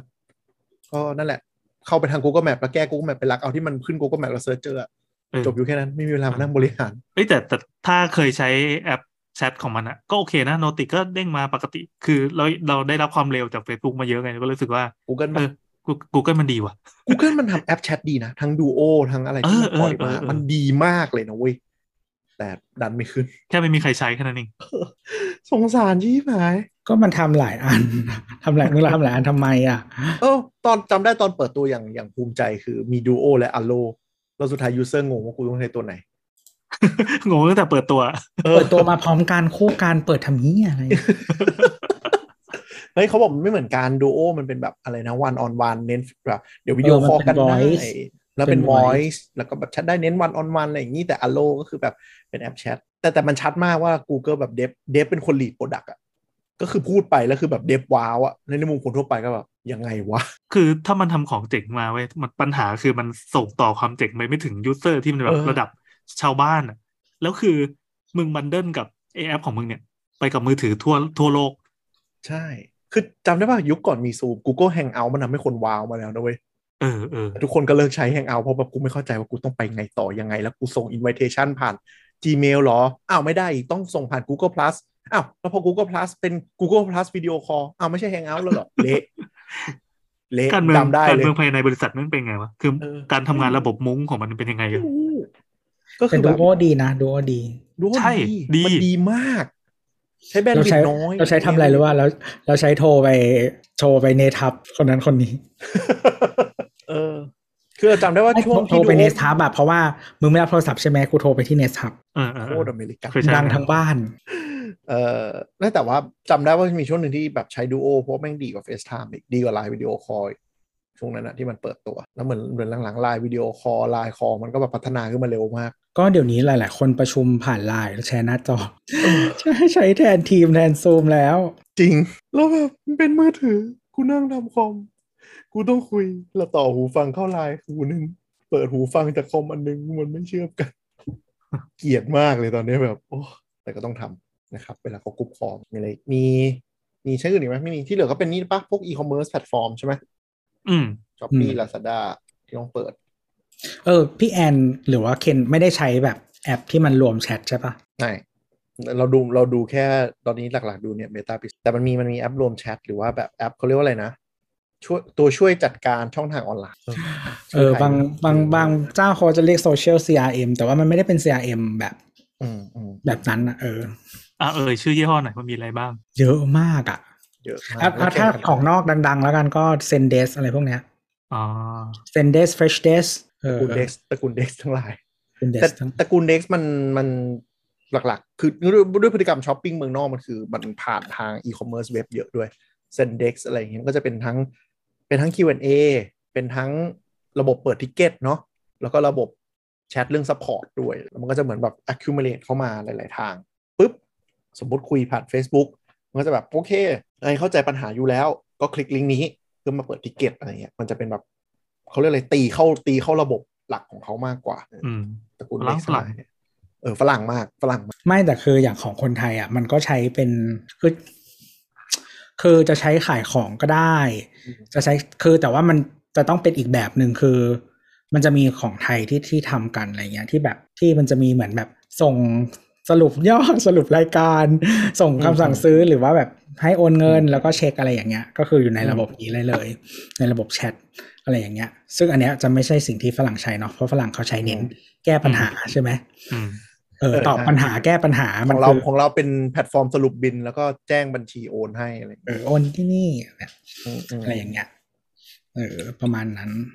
แล้วเคยใช้ไอ้นี่ไอ้เนี่ยเพจสามหกห้าเนี่ย เออ เอออันนั้นเราก็สรุปบินได้อะไรได้ อืมอืมก็ดีแล้วก็ เอออย่างเพจสามหกห้าอย่างเงี้ยมันดึงบางอันนะมันเหมือนแบบมันเป็นปลั๊กอินกับหลังบ้าน Facebook อะไรอย่างงี้มั้งหรือเราไม่แน่ใจนะ แต่คือไอ้ดราม่าสัปดาห์ที่ผ่านมาที่อินบ็อกโดนตีตกไปสแปมอะหรืออินบ็อกหายไปเลย เออจะบอกด้วยว่ามันไม่ใช่แค่มีตีตกไปสแปมนะเว้ยพี่แอนมันมีบางอันหลุดออกจากระบบไปเลย ฮะ อืม คือ ไม่ อะไรวะ โผล่มาเลย ไม่โผล่มาทั้งใน Meta m i s s u i t e เลย เอ้า ต้อง เออ มีคนไปใช้เพจสามหกห้าไปเกี่ยวขึ้นมา แล้วเจอเหรอ คนพบเราเจอ เฮ้ย อืม เราว่าเจออันนี้แน่เลยวะ เออ ลองดูก็คือ เฮ้ยอะไรวะ คุยคุยก็เนี่ยไอดิสโคเชอร์เพจสามหกห้าเป็นของคนรู้จักเราเนี่ยนะ อ่า ก็คือคุยกับมันก็คือไอ้ที่คนสัปดาห์ที่ด่ามากันสัปดาห์ที่แล้วอะยอดซับเพจสามโมงห้ามาเปิดอะเพิ่มขึ้นมหาศาลเลย เพราะว่ามีคนในกลุ่มซื้อขายบางคนบอกว่าแบบ ไปเช็คกันด้วยนะ เนี่ยเราใช้เพจสามโมงห้ามาไปเกี่ยวข้อความบางอันขึ้นมาที่แบบแบบไม่ได้ตกไปในสแปมด้วยเลยอืมลองเปิดไว้ก็ได้ มันมีหลายอันเหมือนกันนี่ที่เขาทำอย่างเงี้ย มันแต่เมื่อก่อนมีแบบเซลซุกี้มีหรือมีอีกอันหลายเยอะลองไป เอ ดู อเซซกี้โดนไลน์ซื้อแล้วก็เจ๊งๆไปแล้วนะ โอ้ เขาซื้อไปเจ๊งเขาซื้อทีมเขาซื้อไป อืม กระทืบเล่น อืม โหลืมชื่อไปแล้วเนี่ย อืม โอ้จะบอกว่าตอนนั้นนะคนใช้ เป็นเป็นเจ้าแรก ๆ แล้วคนใช้เยอะมากๆ คือเราเคยทำ market survey ให้ Facebook อะ อืม ก็พูดได้นานละหลายปีแล้ว อืม ก็เหมือนเขาก็อยากจะบุกตลาดเนี้ยที่เมืองไทย ทั้งใน อืม นาม Instagram แล้วก็นาม Facebook เนาะ อืม แล้วก็ถามทุกคนแบบใช้อะไร อืม จัดการอะไรเงี้ยคือคนใช้เซลสกี้เยอะมาก อืมก็จริงๆเขาเป็นแบรนด์ Top of Mind อันดับหนึ่งของไทยยุคนั้น โห อ่า ใช่ แต่ก็ก็อย่างเพจสามงห้าที่เคยคุยก็คือก็ก็เก็บลูกค้าที่ทะเลาะกับเซลซูกิมาได้หลายคนเหมือนกัน เออเออ เกี่ยวไปได้เยอะอยู่ คือเซลซูกิมันเหมือนกับ มันค่อนข้างสตรีมไลน์แล้วเน้นแบบคนเปิดเองจัดการอะไรเองอย่างนี้ไงแต่เพจสามงห้ามันจะเคเทอร์ไปทางแบบเขาเรียกอะไรนะ ลูกค้าชาวบ้านมากกว่า อ่าอ่า ปรับปรับโยง UI อย่างเงี้ยให้เหมาะกับร้านค้าหรือคนไทยมากกว่าอะไรอย่าง ไท เงี้ ย ย ไทย เออ มัน มันจะมันไม่เชิงกับไทยหรอก เซซูกิก็ไทย แต่ว่า เซ เซซูกิมันไม่ค่อยคอสไม่ไม่ค่อยเก็บรีควอรเมนแล้วแล้วแปลงเท่าไหร่อะไรอย่างเงี้ย อืม เราเน้นแบบไปปลักอินเยอะขึ้นเยอะขึ้น แต่จริงๆยุคนั้นน่ะอ่ามีอันนึงที่ที่ที่ค่อนข้างดังและทุกวันนี้อาจจะแผ่วไปบ้างมันจะเป็นเทปช็อป อืม อืมที่เป็นช่องทางที่ที่คนเอามาบริหารเหมือนกัน เพราะว่ามันมันมันสามารถปลักอินเข้าตอนนั้นก็คือมี Facebook Marketplace มีอะไรเงี้ยขึ้นมาเขาก็เป็นอีกช่องทางหนึ่งที่คนใช้ คือเดี๋ยวนี้เทปช็อปคือเมื่อก่อนอ่ะ เขาจะเป็นเขาเริ่มมาจากเป็นทำบิวหน้าเว็บใช่ปะ เออบิวหน้า ก็เป็นหน้าขายของก็คือมันก็จะเหมือน Shopify อะไรประมาณนี้ เออเออเหมือน เออ ช้อปปี้ไฟ มันคือ Shopify Magento อะไรพวกนี้ อ่า แล้วก็ตอนเนี้ยเขาก็ evolve มาก็คือยังมีส่วนนั้นอยู่เนาะแล้วก็มันก็จะมาเชื่อมกับคือยุคเนี้ยมันเป็นยุคของ e-marketplace ทุกคนไปซื้อขายใน e-marketplace ก็เลยเหมือนเชื่อมต่อระบบกับ e-marketplace ได้ ก็คือขายทุกทาง ขายเว็บที่ที่สร้างโดย e-tape shop ก็ได้ แล้วก็ขายผ่านแบบ Shopee Lazada ใดๆ หรือ e-marketplace เจ้าไหนก็ตามที่มาแล้วหายตายตายจากไปเนี่ยเออใครจำ Eleven Street ได้บ้างนะ โอ้โห โอ้โห เปิดตัวด้วยการซื้อ BTS โอ้โห หนักๆอ่ะแล้วก็เจ๊งอย่างรวดเร็ว โอ้โห อืม สุดยอด ก็ก็เราดูเจดีว่าจะอยู่ได้กี่อันนะฮะหลังเซ็นทรันถอนหุ้น เขาตีกันแล้วนี่กับเซนทัน เออ นั่นแหละก็ประมาณนั้นเนาะ แล้วก็ เออมันก็จะมีระบบพวกนี้ขึ้นมา แล้วก็ เออตอนหลังมันก็เลยมีก็มีคู่แข่งอื่นๆ แต่ว่า คือเนื่องจากเทพช็อปอ่ะเขาเบสเขามาจากที่ทำพวกเว็บซื้อขายมาก่อนอ่ะ อืม คู่ อืม คู่แข่งอื่นๆ มันจะเป็นแค่ระบบจัดการออเดอร์จัดการสต็อกอะไรอย่างนี้อืม แต่แต่คือความแบบความไม่รู้ว่าจะดีหรือแย่ก็คืออ่าโซไออีคอมเมิร์ซกับโซเชียลคอมเมิร์ซอะในเอเชีย โดยเฉพาะในไทยหรือเวียดนามอะไรเงี้ยมันโตมากจนทุกคนมองว่าไม่จำเป็นต้องทำเว็บ แต่ในขณะเดียวกันเนี่ย ถ้าคุณไปอเมริกาเนี่ย เว็บเป็นช anel หลักอยู่ดี แต่ว่าอ่ะในเว็บก็จะบอกว่าซื้อได้ช่องทางไหนบ้าง เดี๋ยวนี้ Amazon ก็คือ Amazon มันดันมากๆ แล้วก็อีกอย่างหนึ่งก็คือผู้ขายจากจีนนะฮะเข้าไป เออ ทะลั แบ ก บเอาสิน Amazon ค้าไปถล่มใน Amazon เพราะฉะนั้นเนี่ยที่อเมริกามันก็เลยนิยมแบบที่ไม่ใช่เว็บไซต์มากขึ้นมาก ๆ แต่เขาก็ยังใช้เว็บไซต์กันอยู่ เออแต่ว่าก็ยังเป็นหลักแล้วก็เข้าเวิร์กซื้อเว็บไซต์เอง ถ้าคุณไม่ได้เป็น Amazon Prime อย่างเงี้ย ซื้อผ่านเว็บไซต์ก็จะชอบมี seasonal code ซึ่งหลายครั้งก็จะถูกกว่า แล้วก็ระบบที่เขานิยมใช้อย่าง Shopify อย่างเงี้ย มันก็จะเป็นแบบคุณทำเว็บ แล้วคุณคลิกไปปุ๊บ ใส่ inventory สังเกตหน้าหน้าหน้าเช็คเอาท์ที่มันจะคล้ายๆกันหลายเว็บถ้าใครซื้อของเมืองนอก มันจะเป็นแบบดำๆแล้วแบบ Shopify หมด เออแบบสามารถใส่อีเมลแล้วแบบผูกช็อปเพย์คือเคยซื้อร้านหนึ่งปุ๊บก็กรอกปุ๊บให้ออโต้มันเป็น Shopify หมดเลย Shopify ก็เป็นระบบมาเลยแล้วก็ อืม แต่ว่าเมืองจริงๆเมืองไทยก็คนใช้ประมาณนึงนะแต่มันอาจจะไม่เยอะมาก แต่ว่าถ้าเป็นเจ้าใหญ่ หลายๆ คนก็จะใช้ Magento อืมอืมอืม อืม เพราะว่า อ่า Magento แพง แต่ก็ก็จะค้นพบอย่างหนึ่งว่าแบบ ไม่รู้ว่าเป็นด้วยด้วย culture ของคนทำงานหรือหรือ user บ้านเราหรือเปล่า ขนาดแบรนด์ใหญ่อะซื้อผ่าน Lazada หรือ s h อ p e e อะของถูกกว่าได้เร็วกว่าจัดการดีกว่า ซื้อ Official Channel ของแบรนด์ กูงง ใช่ มากกูงงมากมาก แล้วคือแล้วแต่คนดูแหละ เออ คือแล้วแต่คนดูจริง ๆ ว่าแบบเขาเขายังไงคือบางแบรนด์อะใหญ่มากๆ เขาก็จะมีทีมดูออนไลน์โดยเฉพาะ ซึ่งบางทีมันจะซอยชาแนลเนาะทีเนี้ยแต่ละคนมันก็จะถือบัตเจ็ตไม่เหมือนกัน เออ หรือบางที่ที่ดูคนเดียว เออ เขาก็จะบางทีเขาก็จะเลือกลงเงินแบบเนี้ย เออ เอออะไรอย่างเงี้ยก็มีหรือบางที่ก็มันมีอย่างเจ้าหนึ่งที่เราแบบดีลด้วยอะไรเงี้ยแบบ ก็มีคนดูน้อย เออไม่ได้เป็น strategy อะไร แค่กูทำได้แค่นี้ อืม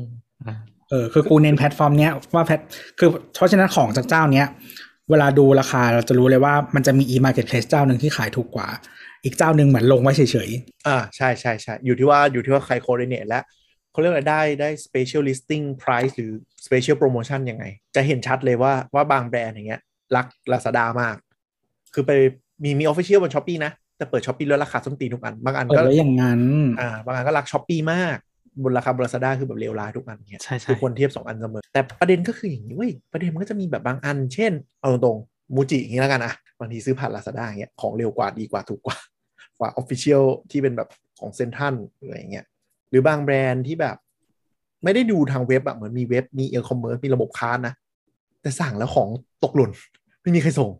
อะไรเงี้ยต้องโทรไปตา อื ม มเหมือนบางทีเขาทำระบบหลังบ้านเองยังไม่ค่อยดี เออ อะไรอย่างเงี้ย ใช่ หรือว่า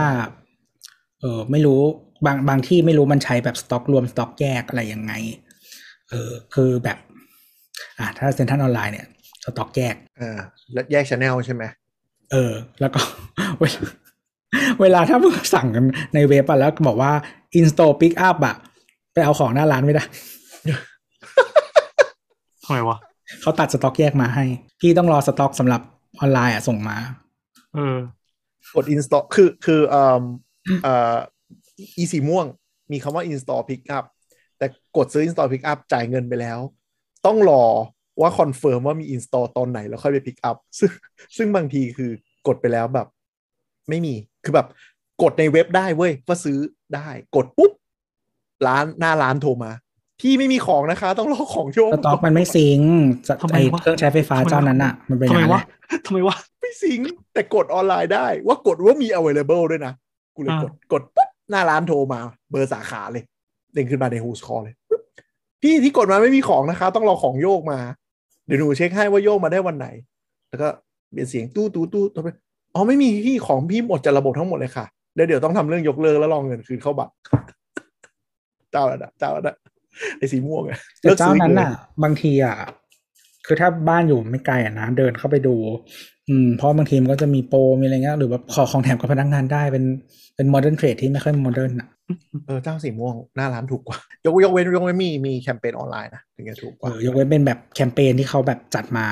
อืม แต่ก็จะมีอย่างแบรนด์บ้านเราที่แบบเน้นแอสเซทของตัวเองเยอะมากก็อย่างเช่นแบบยูนิโคลเนี่ยนี่คือชัดระบบระบบโคตรดี ส่งเร็วชิบหาย แล้วก็นี่ด้วยแต่หน้าตาแบบหน้าตา เอ เว็ อบ ไม่เคย โบราณ สั่งว่ะเคยสั่งแต่ ลองๆ บอกจิ สั่งดีส่งดีเร็วแต่หน้าตาเว็บโบราณโบราณมาก ตัวแอปก็ไม่ค่อยน่าใช้เท่าไหร่ แอปห่วยมากแม่งแอปไปคือเอาเว็บไปครอก เหรอ โคตรกาก เออโหลดโคตรช้า ใช่แต่หลังบ้านเร็วแบบหมายถึงว่าสั่งแล้วแป๊บเดียวส่งอะไรเงี้ยไม่ค่อยมีปัญหาหลังบ้านเลยโลจิสติกเขาดี ระบบแข็งแรง เออ แต่นั่นมันคือมันสไตล์ญี่ปุ่นนะเนอะเขาว่า แต่บ้านเรามันไม่ยอมเอาเครื่องเซลล์เช็คเอาท์มาใช้สักทีอ่ะ ยูนิโคใช่ไหม อืม แล้วก็คงเจอหลายๆอย่างอะเซลล์เช็คเอาท์นี่บ้านเราหลังๆ ก็เริ่มถอยๆกันแล้วนะ หลายแบรนด์ก็ก็ไม่ ไม่ ค่อ แต่ ย ระบบมันดี อยากไปใช้ นะคือมันเหมือน มันไม่ได้ต้องแบบหยิบทีละชิ้นมันโยนลงไปได้เลย ดีแคทลอนไง บ้านเราที่ใช้อยู่ดีแคทลอนก็คือแบบเอาทางตะกร้าเทลงไปในหลุม มันก็จะไออะไรนะ IFAD มันก็จะปรึ๊ดขึ้นมาเลย แต่ ก็โยนล Decathlon งไปได้เลย ดีแคทลอนที่เราไปก็คือ แต่ไปเช็คเอาท์ที่เทลงไปก็คือต้องมีพนักงานมาประกบตลอด ของน่าจะหายบ่อยอะเศร้าๆอยู่บ้านเรา ก็ เซล ที่ ล์เช็ ท็อปคเอา ทุก ท์ ทุกที่ก็มีคนยืนประกบ ใช่ เซลล์เช็คเอาท์ในท็อปก็ดูเหมือนไม่ค่อยอยากจะให้ใช้กันแล้วไม่เข้าใจ เข้าใจว่าเหมือนพนักงานคงวิ่งวุ่นอะเราเราเคยไปช่วงเยอะ ๆ อยู่โอ้โหสงสารนะ อีไอ CPN ที่มันทำอ่าจ่ายจ่ายเงินค่าจอดรถอ่ะ โอ้โห ด้วย ตอนนี้ ด้วยด้วยด้วยสลิปใช่ปะ เออ ตอนเนี้ยสาขาแรกที่เขานำร่องไปอ่ะเออต้องมีคนมายืน ตอนแรกตอนแรกคนมายืนช่วยช่วยสอนเฉยๆตอนนี้เป็นคนแล้วยืนถือโมบายโพส อืม เพื่อรับจ่ายเงิน อืมทั้งทั้งๆที่มีตู้จ่ายเงินออโต้อยู่ข้างๆเออ ไม่แต่ตู้ตู้จ่ายเงินมันมันจ่ายด้วยเงินสดหรืออะไรไม่ได้ไง คือคือ โตร คือระบบ โคตรไทยเลยเออนึกออ คือระบบอย่างนี้ ไม่ไม่ใช่ไม่ใช่ตู้ตู้จ่ายเงินในห้างอ่ะเราจำไม่ได้ว่าจ่ายด้วยอะไรได้บ้าง แต่ บัตรเคร แต่ ดิต มัน โมบายแบงกิ้งนะ เอออะไรอย่างนั้นอะแต่คือถ้าถ้าถ้าใครแบบจริงๆมันไม่ได้ต้องแซววี่นะ มันง่ายมากก็คือสลิปสแกน QR code มันจะวิ่งไปหน้าเว็บ อ่าใช่ แล้วมันจะมี payment option ให้เลือก เออเออเออ เอออย่างสมมติอย่างปกติที่เราใช้แล้วใช้ดอฟฟินเนี่ยก็คือกด อ่ามั มันก็จะเด้งไปดอฟฟิน แล้วมันก็จะขึ้นราคามากดจ่ายปุ๊บเสร็จ อ่า UI แล้วก็ UID UID พอตอนตอนออกอะ่ะก็คืออ่าสลิปอันนั้นอะ่ะ ก็คือยื่น QR code ไปตรงที่อ่านปุ๊บแล้วประตูก็เปิดแล้วก็ เออ ใช่ แต่ก็คือมันมีปัญหาอย่างหนึ่งเว่าอีอีห้างนั้นนะเนื่องจากมันทำบัตรจอดรถเป็นคาร์บอนปรินท์เนาะกระดาษอ่อน อืม ซึ่งคนพบมีคนขยำทิ้ง แล้วโยนทิ้งไปเยอะ แล้วลืมตัวเป็นบัตรจอดรถ เออใช่ต้องท่องดีๆว่ามันคือบัตรจอดรถมันคือบัตรจอดรถ ของเราไปกาแฟก็เรียบร้อยแล้วอะแบบดีมากต้องวิ่งกลับไปร้านอาหารว่าแบบมันไม่ใช่แบบใบเสร็จที่ขยำทิ้งไว้อะ ไม่เห็นเคยเลย เอ้ยจริงๆมันควรเป็นแอปปะมันควรเป็นสแกนนะยื่นมือถือไป มันมันสแกนทะเบียนนะ มันเหมือนมีมี มันมันสแกนทะเบียนแต่ว่าก็มันก็ต้องมาคิด UX แหละว่าแบบอ่ะสมมติพี่ไม่ให้สลิป พี่ทำไง จะให้โหลดแอปเหรอ เออยิ่งเน่าเลยอันนั้นนะไม่มีทางเลย ไม่เกิดหรอก ม เออ หรือ หรือหรือยังไงได้อะไรเงี้ยคือสมหรือแบบ อยากได้บัตรแข็งอะ มีคนเคยใช้ไอ้นี่ปะมันจะมีเชลสาขาหนึ่งอะที่อยู่ตรงข้าม SCB อะ ไม่เคยไป มันเป็นมันเป็นสาขานำร่องตอนนั้นทดลองจ่ายเงินแบบ cashless อือหือ วิธีการก็คือคุณเติมน้ำมันเสร็จ อือฮึ มันจะมีเหมือนที่จอดรถอะเรียงไว้ อือฮึ เออวิ่งเข้าไปตรงซองนั้น อือฮึ แล้วมันจะมีเหมือนจอใหญ่ ๆ อ่ะ อือฮึ ถ่าย QR อยู่แล้วเอามือถือสแกนจ่ายแล้วค่อยถอยออก อือฮึคือต้องเติมเสร็จจ่ายก่อนถึงจะถอยออกมาได้ ไม่ไม่ไม่เตมันจะเป็นเหมือนปั๊มปกติใช่ป่ะ อ่า เจิมเสร็จ แล้วมันจะมีแบบที่จอดอยู่ถัดไปอ่ะ เราก็ขับ อ่า ออกจากตรงหัวจ่ายอ่ะ พุ่ง อ่า เข้าไป แล้วตรงนั้น อ๋ อ่ะ อ มันจะ โอเค มีเหมือนเหมือนฉายคิวอาโค้ดอันใหญ่ให้เราถ่ายอ่ะ อ่ะ แล้วจ่ายตังค์แล้วค่อยออก เป็น QR code เป็นจอปะ เป็นจอ อ่าก็คล้ายๆคล้ายๆเหมือนได้ True KFC หรือ Starbucks ก็คือแบบจัดรายการเรียบร้อยแล้วไป payment อีกช่องห เอ นึ่ง อใช่แต่มันไม่ได้อยู่ข้างๆอยู่ข้างหน้า เวิร์ก ไม่ไม่รู้ใครเป็นคนคิดยูเอกแต่มันเป็นสาขาทดลองแหละเราคงมีที่เดียวอ่ะแต่ตอนนี้เลิกไปละ เออ ก็แบบโอ้ยปวดหัว เออแต่ห้างเนี้ยก็ก็ก็ก็ดูดูวุ่นวายมากตรงที่สุดท้ายคุณก็ต้องเอาใบเสร็จไปสแตมป์กับคนที่มาจอดรถอยู่ดีแล้วแม่งวุ่นวายมาก เพราะว่า EE ที่สแกนอะแม่งช้ากว่าแบบเดิมที่แบบติดติดติดโอ้โห ไม่แล้วคือ ตอนเนี้ยต้องมีคนมายืนคุมใช่ไหมก็คือ เออ ประหยัดคนไม่ได้แล้วหนึ่ง แล้วก็คนสงสารคนนั้น โอ้ จริง แล้วเขาก็ต้องมีแบบอีกกล่องเงินที่เป็นเหล็กงูๆหนึ่งอันนะตั้งไว้กระโตะก็ แบบ เออเราเห็นเขาถือโมบายโพสอะเราไม่เห็นเขาถือที่ถือเงินทอนเงิน เออแต่คนคนสแกนที่ต้องมานั่งแต้มบัตรก็วุ่นวายอ่ะ ไม่งั้นจริง ๆ ก็ต้องทำแบบเอ่อ easy pass อะก็คือสมมติอย่างตรงทางออกเอ่อวิภาวดีอะมันจะมีประมาณห้าช่องมั้ง ก็ประมาณสี่สี่ช่องอะเป็นช่องออโต้และมีช่องหนึ่งเป็นคน อืม พวกคนน่ะ มึงไม่จ่ายมาจากในห้างใช่ไหมมึงหลอกไป เออ เป็นเพนัลตี้ให้เขาแล้วให้เขาไปดิ้นรนหาวิธีใช้เองให้เป็น ใช่ใช่ เออ แต่คือถ้าคุณไม่เคยมาไม่ค่อยได้มาห้างนี้อะไรเงี้ย หรือว่าเดินแต่ห้างที่ไม่เก็บเงินอ่ะ ก็ก็เป็นขาจรใช่ไหมคุณก็แบบอาจจะไม่ต้องเรียนรู้ก็ก็อยู่ช่องช่องใช้คนอ่ะ แต่แต่แต่ดูเซ็นทรัลเวิลด์เขาก็คิดมาดี คือคิดมาเยอะหมายถึงว่าเขาตั้งตู้จ่ายไว้ตรงทางออกที่จอดรถทุกอันเลยนะ คือคุณไม่มีทางพลาด เซนลาดก็มีมีทุกเกือบทุกที่ เออแต่ว่าก็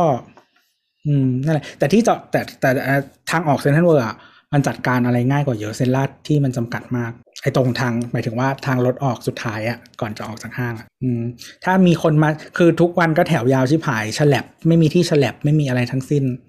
อืมเออนั่นแหละ วิธีการลดคนอ่ะกลับมาก ลับ เรื่อ มาง ประเด็น จ้ะอ่ะ เพจเออหมดแล้วมั้งช่องทางช้อปปี้ลาซาด้าก็แชทเน้นแชทใช่ไหม เออ แต่ว่าช้อปปี้ลาซาด้ามันไม่มี AP มันมี API ไอตัวส่งของใช่ปะสต็อกนู่นนี่นั่นแต่มันไม่มี API แชทให้อ่ะ อ๋อ ต้องผ่านเว็บมันอย่างเดียว เออหรือแอปมัน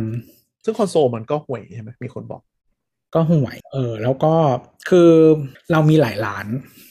อ่ะเรามีหลายร้าน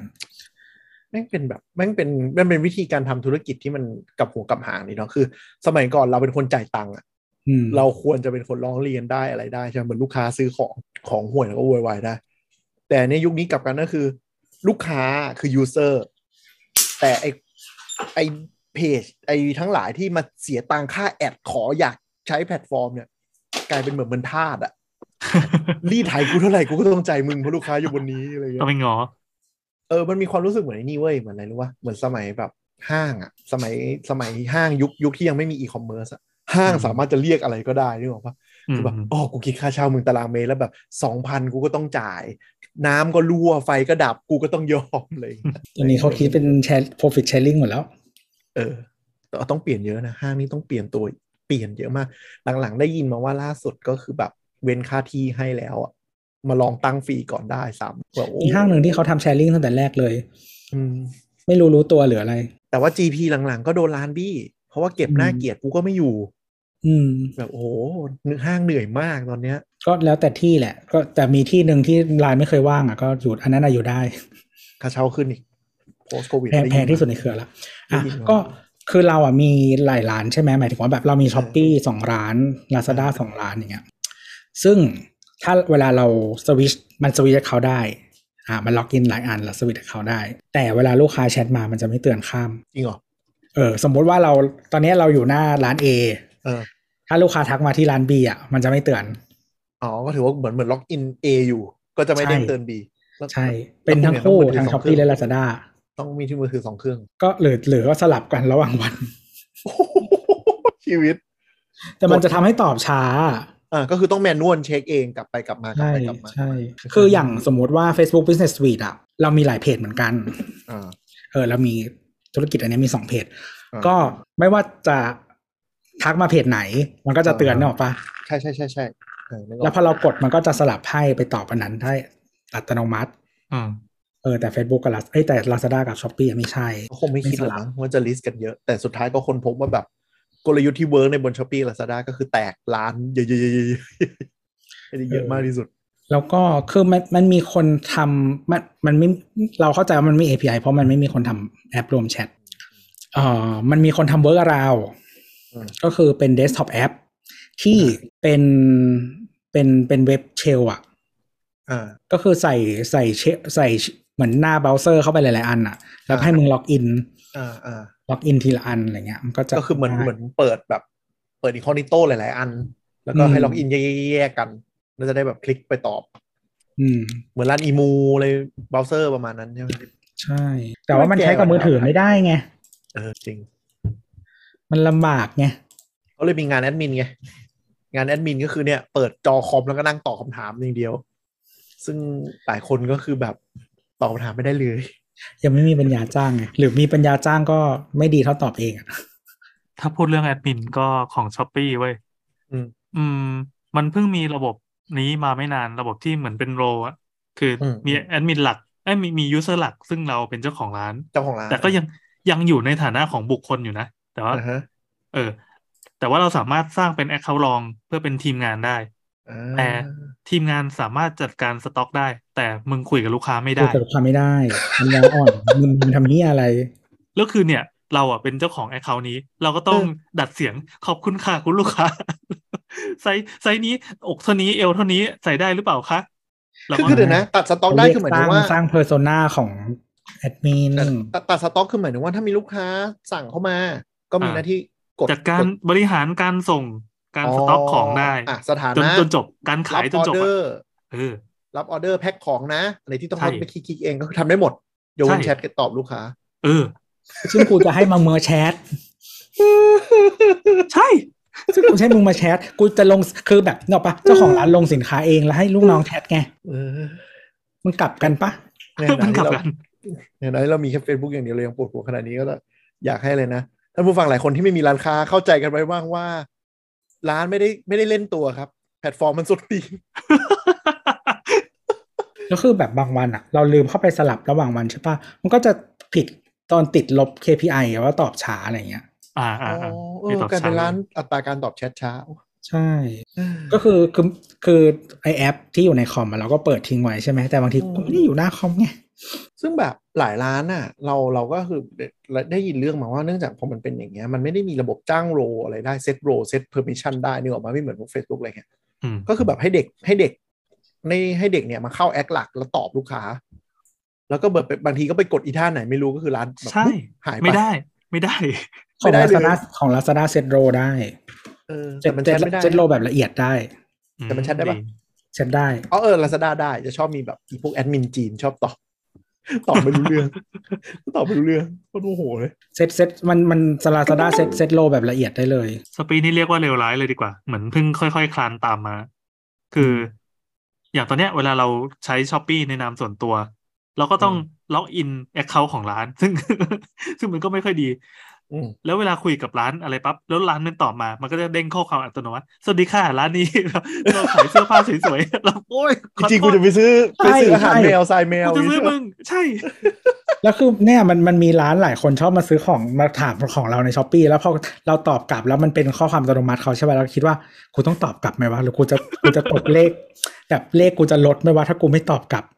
เออแต่ช้อปปี้มันมันใบดีไซน์มันส้นตีนจริง มันควรจะแยกเซลเลอร์กับไบเออร์ออกจากกันเว้ย ใช่ใช่ เสือกใช้เป็นอันเดียวกันเอาแต่เข้าใจตอนแรกเขาจะทำเป็นนี่ไง เขาจะทำเป็น eBay เขาจะทำเป็นแบบ อ่าใช่ใช่ใช่ เออเป็น marketplace ใครๆก็มาโพสต์ขายได้แต่คนเพราะว่ามันไม่เวิร์กเลยต้องทวีตไปชนกันลาซาด้า อืมแต่คือแบบอย่าง JD กับ Lazada มันดีไซน์มาเป็น Marketplace แบบ เออ ก็คือมีแอปเซลเลอร์แยกให้กดนู่นกดนี่ได้ดีดีกว่าเยอะ เกลียดการที่มันไม่มีแอปแยกมาก แต่แบบเรื่องข้อความตกหล่นหรือไปไม่ถึงหรือดิสเพลย์มีปัญหานี่แม่งปวดหัวของคนคุมตามร้านจริงๆนะ อืม ส่งไฟล์ไม่ไปส่งรูปไม่เจอปวดหัว ก็คืออย่างอย่างช้อปปี้อ่ะคือสมมติถ้าเรากด อืม รูปรูป เอ่อแบบร้านรูปรูปรูปตัวเองใช่ปะเพื่อมันจะดูข้อมูลตัวเองอะ อืม ถ้าเป็นร้านอะมันต้องกดอีกปุ่มหนึ่งเพื่อเข้าไปดูข้อมูลร้าน อืม เพราะมึงเพราะมึงอยู่แอปเดีย ใช่ วกั ใช่ น ใช่ใช่ อะไรเงี้ยถ้าถ้าเป็น Lazada หรือ JD อ่ะมันก็คือมันเป็นแอปแยกสำหรับเซลเลอร์ ก็ยังถือว่าพอสอนนี่ก็ยังให้ประสบการณ์การใช้งานที่ไม่ดีอยู่ แล้วมันดูไม่รู้จะดีขึ้นหรือเปล่าด้วยอะคืออา อ่า เห็นสิ่งที่ Facebook ทำกับ Meta Business Suite แล้วแบบขอร้องบางทีช่วยหยุดเถอะ มันมีจุดจุดหนึ่งที่มันโอเคแล้วอะแล้วมันพยายาม เออใช่ใช่มันเคยโอเค มันเคยโอเคเว้ย มันช่วงที่เปิด Facebook Page Manager แรก ๆอะ่ะเราว่าโอเคมาก คลีน ดูง่าย แบบกดได้แล้วทำอะไรได้ฟังก์ชันครบ แล้วมันก็เลอะเทอะมาเรื่อยๆ เลอะเทอะมาเรื่อย เขาต้องดูว่านโยบายเขาเน้นอะไรเขาไม่ได้จะเน้นประสบการณ์ โอ้ย การขายระหว่างคนกับร้าน ๆ เออ มันคืออน บิสเนส อันที่เลวร้ายที่สุดคือตอนเปลี่ยน Facebook Page Manager มาเป็น Business Suite แรกๆอะ อ่า โอ้โห ตอนนั้นคือแบบ โอ้โห ไมเกรนขึ้นอะแบบ อะไรวะเนี่ย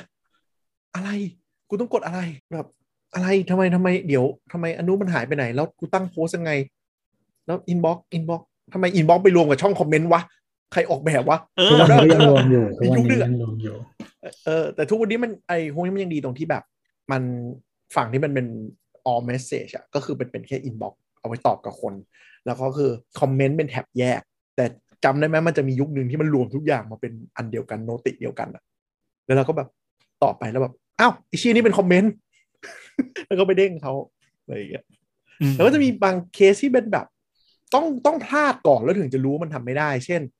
คนที่มาเม้นถามอะแล้วเราจะอินบ็อกไปหาเขาอะก็คือต้องกดรีプライ with inbox แต่ถ้าไปรีプライปุ๊บจะอินบ็อกไปหาเขาไม่ได้อีกเลย อ๋อ ต้อง ใช่ เออต้องให้เขาอินบ็อกเข้ามา เออ แล้วก็คือแบบเขาก็ไม่อินบ็อกเข้ามา ใช่ ต้อง อ๋อ ใช่ คือเหมือนเข้ามาพอเข้ามาคอมเมนต์แล้วมันเหมือนเราเก็บลีดได้ใช่ปะ อืม เราต้องกดอินบ็อกไปเลย ใช่ต้องกดรีプライ with inbox ปุ๊บ อ่า ก็แบบรีบล็อกไปหาเขา แล้วก็ค่อยมาเม้นตอบว่าแบบอินบ็อกไปหาแล้วนะครับ หรือว่าส่งข้อมูลทางอินบ็อกได้เลยครับหนึ่งรอบ สลับกันไม่ได้ เออแต่ถ้าคุณไปเม้นว่า รบกวนส่งข้อมูลทางอินบ็อกนะครับบึ้งปุ๊บอินบ็อกไปหาเขาไม่ได้อีกเลย หมดสิทธิ์ เออแบบนี่มันคือระบบมันคือ UX อะไรเนี่ย มันคือ UI อะไรวะเออกูไม่เข้าใจ อาจจะเป็นวิธีการป้องกันสแปมอะซึ่งมันเลวร้ายอะแล้วระบบไอ้ติดดงติดดาว follow up อะไรอย่างเงี้ย ก็แท็กได้น้อยเหลือเกินบางที แล้วมันจะมีอีแบบ move to done แล้วมันจะหายไปจากโลกเลยเว้ย เออเออเออ ต้องคนขุดเป็นถึงจะไปขุดจากดั มัน น ต้องไป ขึ้นมา ขุ เป็ ด น ใช่มันต้องไป ใช่ ขุด แล้วตอนแบบตอนอาเราให้ฝึกใช้ใหม่ๆก็คือแบบอันไหนตอบ ตอบไปแล้วกดดันตอบไปแล้วกดดันแล้วเอาลูกค้ามันหายไปในหมดวะ ก็ต้องมานั่งขุดกลับขึ้นมาแบบไม่ใช่โว้ยอย่างเงี้ย ไม่แต่ว่าคือถ้าเราเซตโปรโตคอลไว้อ่ะ ออ เวลากดดันไปแล้วอ่ะมันจะง่ายเพราะเราจะไอ้นี่ดึง ใช่ใช่ มาได้ ใช่มันถือว่า เป็น จ คน บ ที่แบบยังไม่ปิดการขายอะไรอย่างเงี้ย ซึ่งมันแบบดันของคนไทยบางทีนึกว่าแบบถือว่าตอบแล้วอะไรอย่างเงี้ยบางทีก็โอ้ปวดหัว ไม่คือ อันเนี้ยถ้าถ้าเป็นถ้าเป็นแบบพวกเดสอะใดๆอะเวลาเหมือนปิดทิกเก็ตอะที่ว่าเราเราคุยกันจบแล้วอะสำหรับทรานเซ็คชันปัจจุบันอะลูกค้า อืม แบบว่า โอเค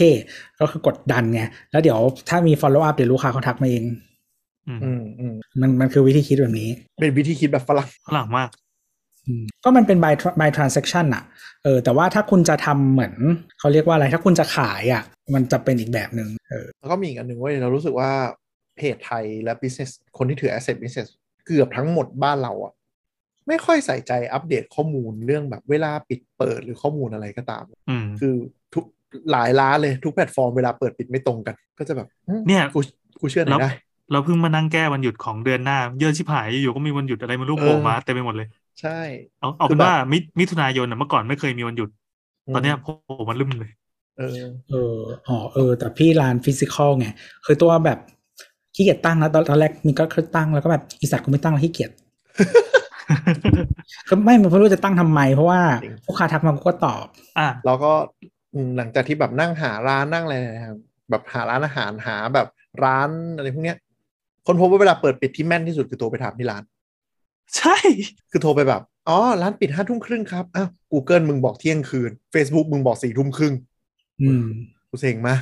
จริง ครับ ๆ คือจริงๆมันเป็นประโยชน์นะสำหรับร้านร้านอะที่จะตั้งให้มันดิถูกต้องอะโดยเฉพาะร้านที่มันเป็นฟิสิกอลอะร้านที่มัน ใช่ เป็นสถานที่ที่เราต้องไปอะ แต่แต่แต่เราอะนั่งปรับหลังบ้านแล้วเราคนพบว่าบางทีมันเป็นหาอะไรไม่รู้มันปรับเองเว้ย อี Facebook กับกับ Google Map อะ มันมีคนมาแจ้งด้วย เออเออ ใช่ใช่บางทีมันมันเปลี่ยนเพราะมันมีคนมามามาเป็นอะไรไม่รู้หวัง มาเสือกรู้แทนเรา มาเสือกรู้ว่าแบบอ๋อร้านนี้หยุดวันหยุดนี้นะแบบกูไม่ได้หยุดโว้ยจะมาแท็กทำไมว่าหยุด เออ แล้วมัน ชอบมา เห แบ นกับบถ้า อ้าวตกลงกูปิดหกโมงเหรอวะเนี่ยอ้าวหกโมงก็ได้ ใช่ มาสักเจสแล้วแบบ แล้วอีกอีกคือคนที่เป็น Google Map ที่เป็น contributor แรงสูงๆอ่ะ อ่า เขาจะแบบ contribute เยอะมากนึกออกปะ เออ แล้วบางทีก็คือมากดหวังดีกับเราไง แล้วแบบเปลี่ยนไม่ไม่เดี๋ยว วันนี้กูเปิดวันเสาร์กูไม่หยุด กูจะมึงจะมาแปลกให้กูหยุดทำไมอะไรอย่างเงี้ยแล้วบางทีมันเปลี่ยนแล้วก็คือมันไปเด้งในโนติ ซึ่งตอนนี้มันอยู่ในโนติของแบบ Google Map ที่เป็น user ปกติอะ อ่า เราก็ไม่รู้เรื่องหรอกว่าใครจะมานั่งเข้า biz ไอ้ business ไอ้อะไรนะ my business page บ่อยๆวะเซ็ง เออแต่ว่า Google มันตั้งเงื่อนไขแบบวันหยุดแปลกๆ แบบที่ร้านบ้านเราชอบทำไม่ได้ใช่ไหม ยังไง นะ วันอังคารที่สองของเดือน เอออันนั้นก็เป็น ไม่ได้ ปัญหาอีกอัน ไม่มี ใช่ ไม่มี ทุกวันพระ ใช่ คนพักคืออะไร นี่มันมันจะ ไม่คือเพราะว่าคือฝรั่งอ่ะเหมือนสมมติถ้าอาทิตย์มันหยุดหนึ่งวันสมมติ ก็จะหยุดอย่างนั้นอ่ะ อ๋อ แต่ว่าบ้านเราอ่ะ มันหยุดน้อยไงแล้วก็จะหยุดแบบ วันอังคารที่สองของเดือน วันพุธที่สามของเดือน โคตรใจเลย ทั้งปีหยุดสงถ้าแต่ว่าอย่างนี้ถ้าทั้งปีหยุดสงกรานต์เท่านั้นอันนี้ง่าย มันมีนี้ด้วย หยุดเสาร์เว้นเสาร์ เออ อย่างเงี้ย โอ้โหสงสารโปรแกรมเมอร์เลย ไม่มี คือบ้านเราอ่ะ คนทำค้าขายเนี่ย คนเจ๊กมันขยันไงนะฮะ เออจริง หยุดน้อย ก็จะเป็นมุกมุกซีรีส์ฝรั่งหรือการ์ตูนฝรั่งอะชอบร้องให้ว่าแบบ มึงคิดอะไรไม่ออกมึงก็ไปใช้หน้าทาวน์มีของกินทั้งวันทั้งคืน ๆมีแต่วันทั้งคืน ค้าขายกันไม่หยุดไม่หย่อน เออ ไม่ใช่ไปยุโรปแบบว่าวันอาทิตย์ ออกจากบ้านทำไมไม่มีอะไรให้ไปเลย หกโมงเลิกแล้วอะไร จริง มันเลยทำให้ฝรั่งมีวินัยปะคนเอเชียแม่งเลยไม่มีวินัย ไม่คิดวางแผน ไม่วางแผน ก็ก็ถูกแหละ แต่ว่าเราก็แบบนี้มันก็ดีออก ก็ไม่จำเป็นต้องมีนี่ อืม เออแต่อันนี้มันมีมันมี เป็นบางเรื่องอ่ะ อืม เออมันมีเทรนด์ล่าสุดที่เราเห็นแบบบางเพจอะก็คือเปิดกรุ๊ปคู่เพจ อ่า อ่าแล้วก็ไปเริ่มขายของในกรุ๊ปเพราะว่า reach อ่ามั มันดีกว่าเพจ ใช่เราเราทำอย่างนี้อยู่ ใช่ไหมเวิร์กปะพี่แอน เอ่อมีอยู่ช่วงหนึ่งที่อยู่ๆ Facebook ประกาศว่าเราจะเน้นกรุ๊ปเลยนะ ทุกวันนี้ไม่เน้นแล้วเว้ย ทุกวันนี้กลายเป็นคำว่าคอมมูนิ เนี่ย ตี้ เขาเพิ่งรี แล้วไป เขา ซ่อ เพิ่ น งรีเขามีเบต้าอันใหม่เพิ่งรีดีไซน์ให้เหมือน Discord อ๋อเหรอ อ่า ป้าไปแล้วอะ อืม อ่า ตอบตอบคำถามเมื่อกี้ก่อนถามว่าดีไหม มันดีเว้ย มันดีมากเลย หมายถึงว่า reach reach ขึ้นเยอะลูกค้าเข้าถึงได้มากขึ้นเงี้ย ใช่ใช่ใช่ลูกค้าลูกค้ารู้จากกรุ๊ปมากกว่ารู้จากเพจ อืม เออ จริง เรา reach ในหน้า Facebook เราเพจก็น้อยลง อืม ก็แบบเป็นกรุ๊ปเป็นหลักอะไรเงี้ย แล้วคือไม่ใช่ ลองแต่งบ้างดีกว่า ไม่ใช่การแชร์จากเพจลงไปในกรุ๊ปเลยนะ ต้องไปโพสต์ใหม่เป็นอีกสำเนาหนึ่งซึ่งไม่ได้เกี่ยวกันเลย อ่าอ่าอ่าถ้าแชร์จากเพจก็ก็ไม่ค่อยขึ้น ใช่ คือตอนนี้เราเห็น Facebook เหมือนปรับอัลกอริทึมก็คือ ถ้าเป็นคอนเทนต์ในกลุ่มแต่เป็นการแชร์จากที่อื่นมาก็ไม่ค่อยขึ้น ใช่ใช่ จะต้องเป็นโพสต์เองอะไรเองอย่างเงี้ย ก็นั่นแหละครับ แล้วเพจของของผมเพจก็รีสเยอะขึ้น คือเพจแบบสำนักข่าวหรือ คือมันเริ่มทำตัวเป็นทำตัวเป็นเป็นแบบ เป็นเขาเรียกอะไรทวิตเตอร์หรืออะไรสักอย่างที่มันไวรัลเยอะๆแล้วมันจะชอบแนะนำอะ อืม ตอนนี้ Facebook มันเริ่มกลับมาเป็นอะไรที่เป็นกระแสเป็นอะไรเนี้ยดันมาเยอะมาก เพื่อดึ suggest ง for you นี่แม่งเยอะมากอะตอนนี้ เพื่อดึงให้ยูเซอร์อยู่เป็น TikTok เจ๊ใหญ่เลย แต่แต่ว่าก รุ๊ป กรุ๊ปที่มันเปิดคู่กับเพจคือมันผูกกันได้เลยนะ พวกได้ ใช่ใช่ เออ ก็คือเผื่อคนไหนทำร้านขายของอาจจะไปลองดูว่าเข้าไปที่หน้าเพจอะแล้วก็เปิดกรุ๊ปโดยอิงจากเพจแล้วเพจนั้นก็จะกลายเป็นแอดมินกรุ๊ป เออ แล้วก็เอาเพจอะไปตอบลูกค้าตอบอะไรในนั้นได้อะไรอย่างเงี้ย เอออันนี้แนะนำแนะนำเป็น ได้ ทริค ก็ ได้ เวิร์กอยู่ แล้วก็เป็นแบบบางร้านที่มันเหมาะกับเป็นแบบคล้ายๆ เป็นระบบกึ่งกึ่งเมมเบอร์แฟนพันธ์แท้ก็จะเข้ากรุ๊ปมาเข้ามาอะไรอย่างเงี้ยก็จะมา follow โปรในนี้เยอะกว่า อืม หรือบางทีเขาอยากถามอะไรอะไรอย่างเงี้ย มันก็จะมาถามแบบโยนโยนๆได้ เออเออแต่ก็จะมี drawback นิดนึงก็คือมันกลายเป็นว่าอย่างเพจอะมันเป็นวันเขาเรียกอะไรวันอ่าวันทูเมนี่ มันเวอืม อ่ามันเป็นวันเวแล้วมันมันมันบล็อกไลน์ก็คือถ้าลูกค้าด่า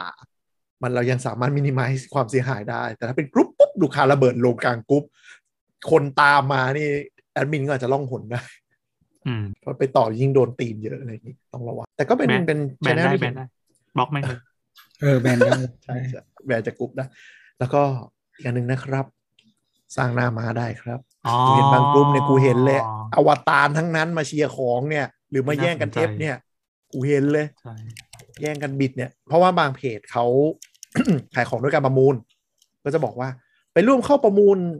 ของอันเนี้ยตัวรับหรือจำกัดได้ล็อตนี้อะไรอย่างงี้ที่กรุ๊ปอะไรอย่างงี้พอตามเข้าไปแล้วก็แบบดูดูเอ๊ะพวกมันมาหมดเลยนะที่ปั่นราคาต้องระวังนะครับ เออแล้วแต่ว่าไม่มีใครใช้ไอ้ Facebook Shop ใช่ไหม อืม เราไม่ เคยใช้เอ่อคือเราตอนนี้เรามีบั๊ก อืม แอคเฟซบุ๊กเราเข้า Marketplace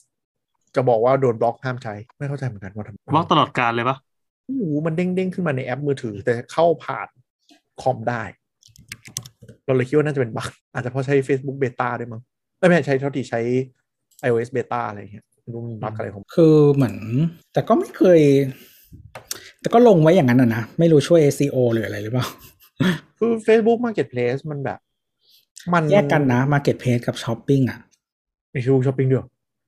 อืม ไม่เคยเห็นเลย Facebook Shopping กับ Instagram Shop ไง อ๋อ ก็คือเพจสามารถตั้งเป็นไอเทม listing ขายของได้อะไรอ ใช่ ย่างเงี้ย ใช่ ไหม ใช่ แต่คนไทยก็จะแบบชอบเกมระบบด้วยการแบบโพสต์ทุกอย่างฟรี คืออย่างนี้เมืองไทยอ่ะ มันเช็คเอาท์เช็คเอาท์ในหน้า Facebook ไม่ได้ เออทุกคนก็จะชอบตั้งฟรีกับศูนย์บาทอะเพื่อให้ listing ตัวเองมันอยู่บนบนๆ มันวันเช็คเอาท์ในหน้านี้ไม่ได้ มันต้องผูกกับเว็บไซต์ อ่า เออ มันต้องผูกกับเว็บไซต์ มันถึงจะลง listing ได้ เออ ซึ่งจะลงมือ ลงมือก็ได้ หรือลงด้วยฟีดก็ได้ ก็แล้วแต่อืมเหมือนตอนแรกเรามีเว็บแต่เว็บเราขายของไม่ได้ แบบมันไม่ได้ทำระบบขายไว้อะตอนนี้ทำละ ก็ตอนแรกก็เลยเหมือนผูกกับเว็บเรานั่นแหละ แล้วก็ให้มันวิ่ง redirect แล้ววิ่งออกไป Lazada เพราะขยันปะไม่ตั้งใจทำอะไรขนาดนี้ เออจะ อาจจะได้กดซื้อได้ แต่ Facebook อะเคยมีช่วงหนึ่งตอนที่ที่ตัวเล่านั่นแหละว่าจะบุกตลาดนี้จริงจังอะคือพยายามทำ Marketplace เองทำนู่นนี่นั่นเอง แล้วก็สุดท้ายก็คือมันแบบไม่ค่อยเวิร์กก็เลย ทำไม่จริงจังอ่ะ เออไม่ไม่จริงจังด้วยส่วนหนึ่งไม่เข้าใจด้วยส่วนหนึ่ง ตอนเล็กก็เลยหันกลับมาดันพาร์ทเนอร์ใหม่นะ แบบประมาณว่ารู้แท้แล้วให้พาร์ทเนอร์ทำดีกว่าอะไรอย่างเงี้ย อ๋อ แต่มันแต่มันขายแบบนี้ได้ ขายแบบเก็บ ถ้าขายแบบเก็บเงินอ่ะ คือขายใน messenger อ่าอ่าอ่าที่โคกับเคแบงอะไรนั่นใช่ไหม เออ ก็คือเฟซผ่าน Facebook Pay ก็คือเราอ่ะ เราตั้ง คือถ้าเป็นยูถ้าเป็นคนซื้อของ ก็คือผูกบัตรเข้าไปใน Facebook Pay แล้วก็ถ้าเป็นคนรับอ่ะ ก็คือผูกเข้าไปเหมือนกัน ถ้าเป็นละถ้าเป็นร้านอ่ะ ผูกเข้าไปแล้วก็ เออไอตัวไอ request เงินนั่นแหละ กดเข้าไปได้ อืม เออแล้วก็ลูกค้าจ่ายทางนั้นได้เลยอืมประมาณนั้นก็จะทำ transaction ได้ แต่มันตลกป้าหมายถึงว่าแบบ ไอตัว Facebook Shopping มึงเช็คเอาท์เลยไม่ได้ แต่มาเช็คเอาท์ผ่าน Messenger ได้ อะไรอย่างเงี้ย แล้วก็เหมือนร้านในเมืองไทยอ่ะเหมือน บางทีเพจมันจะไม่ยอมให้ listing ใน marketplace ได้ แต่เมืองนอกได้ โคตรมั่วโคตรมั่ว ก็แบบอะไรของมึง เหมือนเหมือนเหมือนเขาอยากจะดูดเงินจากตลาดตรงเนี้ย แต่ยังหาโมเดลที่ที่ตัวเองทำแล้วเวิร์กไม่ได้อะก็เลยมุ่ง คือคือแค่ทำคือแค่ทำให้มันแบบอ่ะอย่างสมมติช้อปปิ้งอ่ะก็ให้มันเช็คเอาท์ออกไปได้เพราะมึงมี Facebook Pay แล้วไง มึงทำเสร็จแล้ว เออ แล้วให้ร้าน listing ใน Marketplace ได้ก็คือวิ่งขายทางไหนก็ได้ ขายทาง Facebook Shop หน้าเพจ หรือขายทาง Marketplace ก็ได้ ก็ double list ให้มันก็ได้ อะไรเงี้ย แล้วก็แบบเช็คเอาท์ผ่าน Messenger ก็ได้ก็มึงก็มึงคือเหมือนมันมีทุกอย่างแล้วอะมึงไม่ทำให้เป็นให้มันดีรวมกัน เปิดเปิดปิดปิดบางส่วน ไม่รู้เป็นเราของบ้านหรือเป็นที่อะไรยังไงด้วย เหมือนพยายามทดลองอะไรไปเรื่อยแล้วมันมันออกมาไม่ไม่อยู่ตัวสักที Facebook ไม่เป็น อ่า คือเวลามันมันเปิดฟีเจอร์อะไรหรือว่ามัน เปลี่ยนอะไรเราจะยังไม่กล้าไปใช้มัน เพราะนิสัยอย่างเงี้ย เออ บางคนทำแอสเซทบนนั้นแทบตายแล้วก็ยกเลิก อืม ดังนั้นที่เวิร์กที่สุดจริง ๆ ในการขาย Facebook ก็คือ ใช่ จ้างหน้าม้า จริงดิ แล้วก็ไปโพสต์สแปมถล่มตามกลุ่มต่างๆเนี่ย เออ โคตร อ๋อ เวิร์ก ทุกคนเราซื้อของร้านนี้ดีมากเลย อ่าไม่ อะไรเงี้ย ไม่อันนั้นอันนั้นเป็นแบบมีศักดิ์ศรีไง ต้องไร้ศักดิ์ศรีก ว่านั้นไปโพสต์โพสต์หวานแม่งเลย อย่างเงี้ย เออเออเออเออ ยอมโดนด่ายอมโดนแบนก็ ฝากร้าน ก็ ค่ะ ถือว่าแบนเป็นคนคนๆไป เออ แต่ว่ามัน เข้าไป ผ่าน อืม ผ่านสายตาลูกค้าจำนวนมาก เข้าไปกรุ๊ปแม่บ้านอะไรอย่างเงี้ยก็บอกฝากร้าน ใช่ ค่ะอะไรอย่างงี้แปะ อ่ากู แม่งไม่เลย หรือไม่ก็กรุ๊ปไอ้ที่เขาตั้งกติกาไปเรียบร้อยแล้วอะก็กูยอมพีกายพีชีพ ก็คืออาจจะโดนลบภายในสองวัน แต่ก็คนเห็นเยอะแยะมหาศาล อื แล้ ม ว อืมอืมก็แล้วคนรับจ้างทำแบบเนี้ยเยอะมาก อันนี้เป็นสายดาร์กก็ไม่ดาร์กเท่าไหร่หรอกก็มีคนที่ขอวันละสองร้อยอะแล้วก็จะต้องมาส่งงาน มันมีกรุ๊ปที่รับงานอะไรแบบเนี้ย อ่าคือโพสเซ อั ฟ นนี้คื แค อ ปโพสเซฟแคปโพสเซฟแค ใช่ ปมาให้ดู นี่คือผักตบชวาแห่งโซเชียล เชี่ย ได้ผลโคตรๆแต่เรายังไม่เคยทำยังไม่กล้าทำ ได้ผลเขาโค้ดก็คืออ่า ROI คุ้มถูกปะเพราะจ้างวันละส คุ้ อง ม ร้อย คุ้มลำคาญมากเนี่ยเราเราเป็นแอดมินอยู่กลุ่มหนึ่งแบบโหนั่งไล่ลบไอ้พวกเนี้ยนี่ไม่เกี่ยวไอ้พวกสแปมไวรัสอะไรต่างๆ ที่แบบที่น่ารำคาญ เออโคเออ ตรๆตอนนี้นะ อ๋อเออ อันนี้ถ้าพูดถึงกรุ๊ปแล้วอะจะบอกบางคนว่าแบบถ้าโพสต์ไปแล้วโพสต์หายอะอย่าดราม่าแอดมินกรุ๊ปนะ แหม เฟซบุ๊กมันเป็นที่อะไรไม่รู้ชอบอยู่ๆลบโพสต์ไปเอง แล้วมันไม่ได้อยู่ในโพสต์ที่โดนแบบ คือคือเวลาเราเข้าไปดูอะถ้าเข้าไปในกลุ่มอะทุกคนจะสามารถเข้าไปที่เหมือนกับ เอ่อมันใช้คำว่าอะไรวะตึ๊ดตึ๊ดตึ๊ดตึ๊ด เหมือนหน้าตัวเองเนี่ย อ่าอ่ามันจะมีเข้าไปด้านขวาแล้วกดอีจุดๆๆอะมันจะบอกว่า your content คือกด อ๋อ มาดู ใช่ ได้ ใช่ใช่ใช่ใช่ มัน ห ก็จะรือไม่ ดูว่า ก็กดตรง อันไหนที่ ไอคอนไอคอนตัวเองก็ได้ เออมันจะมีอันไหนที่ publish อันไหนที่ decline อันไหนที่ remove จากแอดมินอันไหนที่โดน flag อะไรอย่างเงี้ยหรือ pending อืม หรอ approve อะไรเงี้ยบางอันมันหายไปเลยเว้ย หายแบบแอดมินก็ไม่เห็น เราก็ไม่เห็น คือบางอันเราตั้ง pending ไว้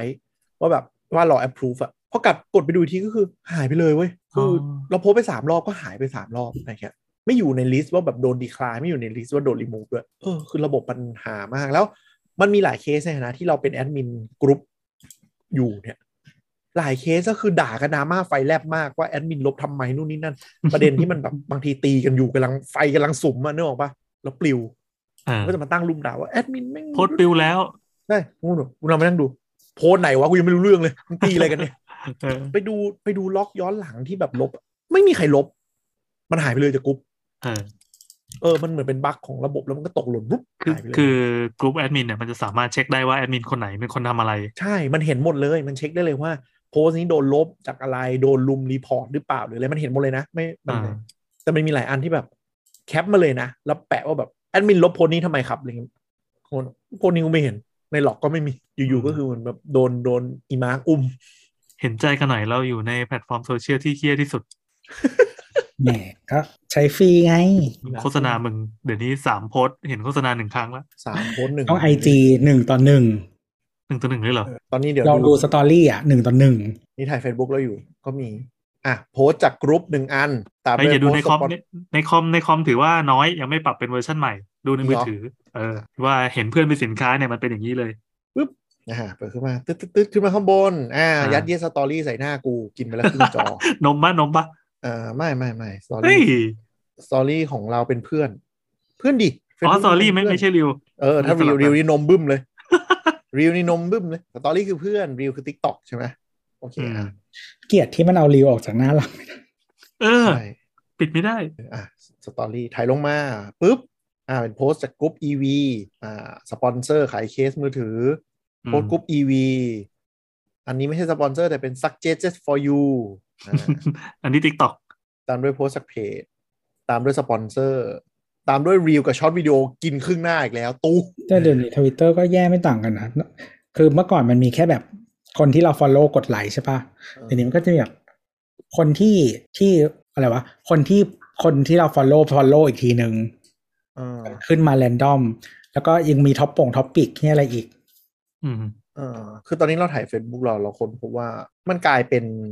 เหมือนฟีดไปแล้วจริงๆว่ะ เพราะไม่มีโพสต์จากเพื่อนเลย คือมีแต่เพจ เพจเว็บ ขายของเพจเว็บขายของกรุ๊ปเพจ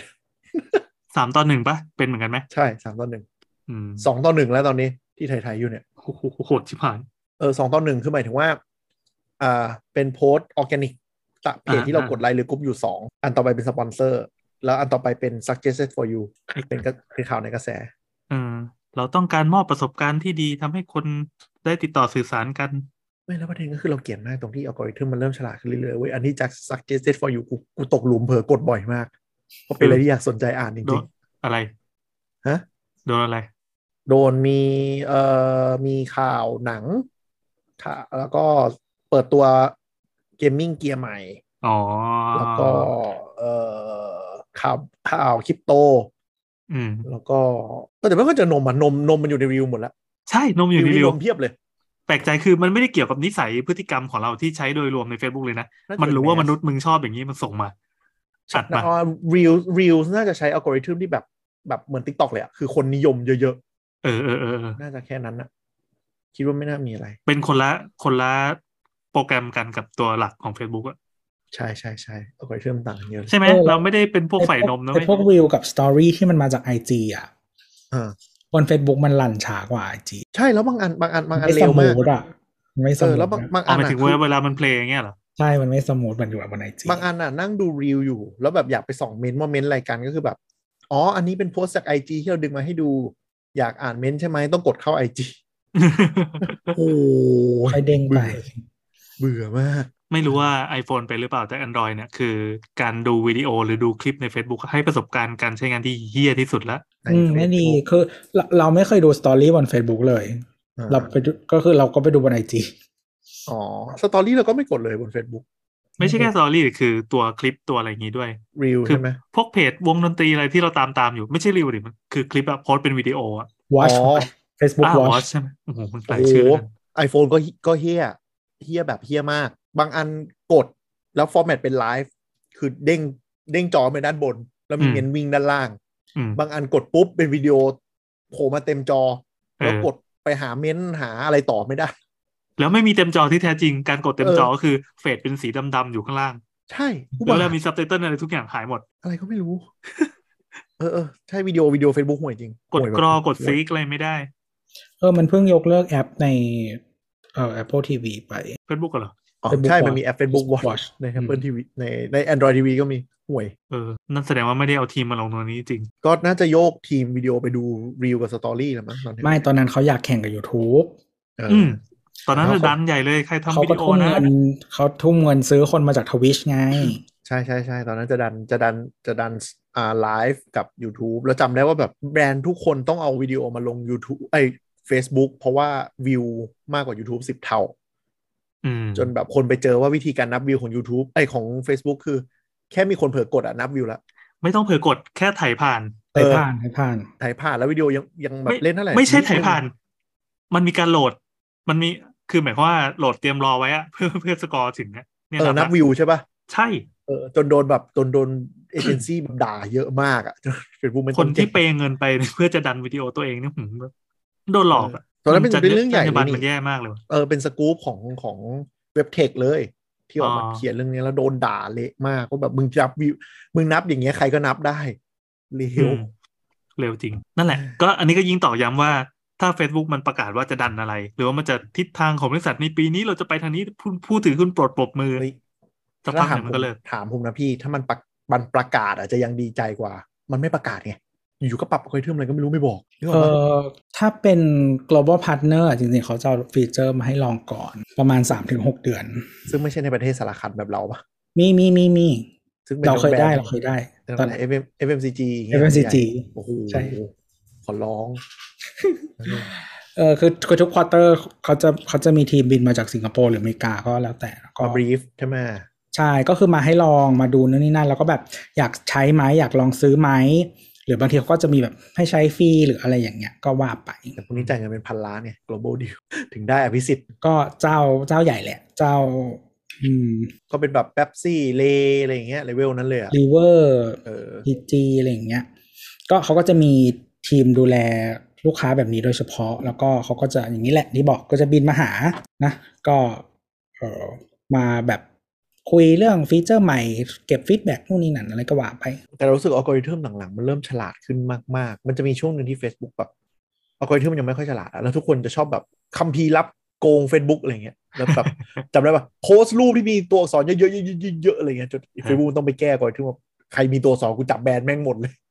ที่แบบโพสต์รูปแล้วมีแคปชั่นเยอะๆอย่างเงี้ยหลังๆคือลดลดรีชมหาศาลแต่หลังๆก็คือแบบ รู้สึกว่าทำอะไรที่มันออร์แกนิกแล้วน่าดูจริงๆอ่ะอัลกอริทึมก็ค่อนข้างรักคอนเทนต์แบบนี้มากมากขึ้น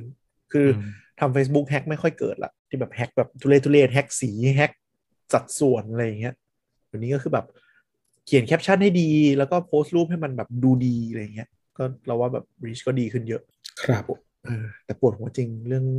อินบ็อกตอบคนเรื่องคนตอบ อ๋อ มันมีอีกอันหนึ่งที่เราที่เราใช้แต่ว่า อืมไม่น่าจะค่อยมีใครใช้กัน คือ เราทำ Cloud PBX อู้ อืม จริงดิ ใช่แล้วทำเอง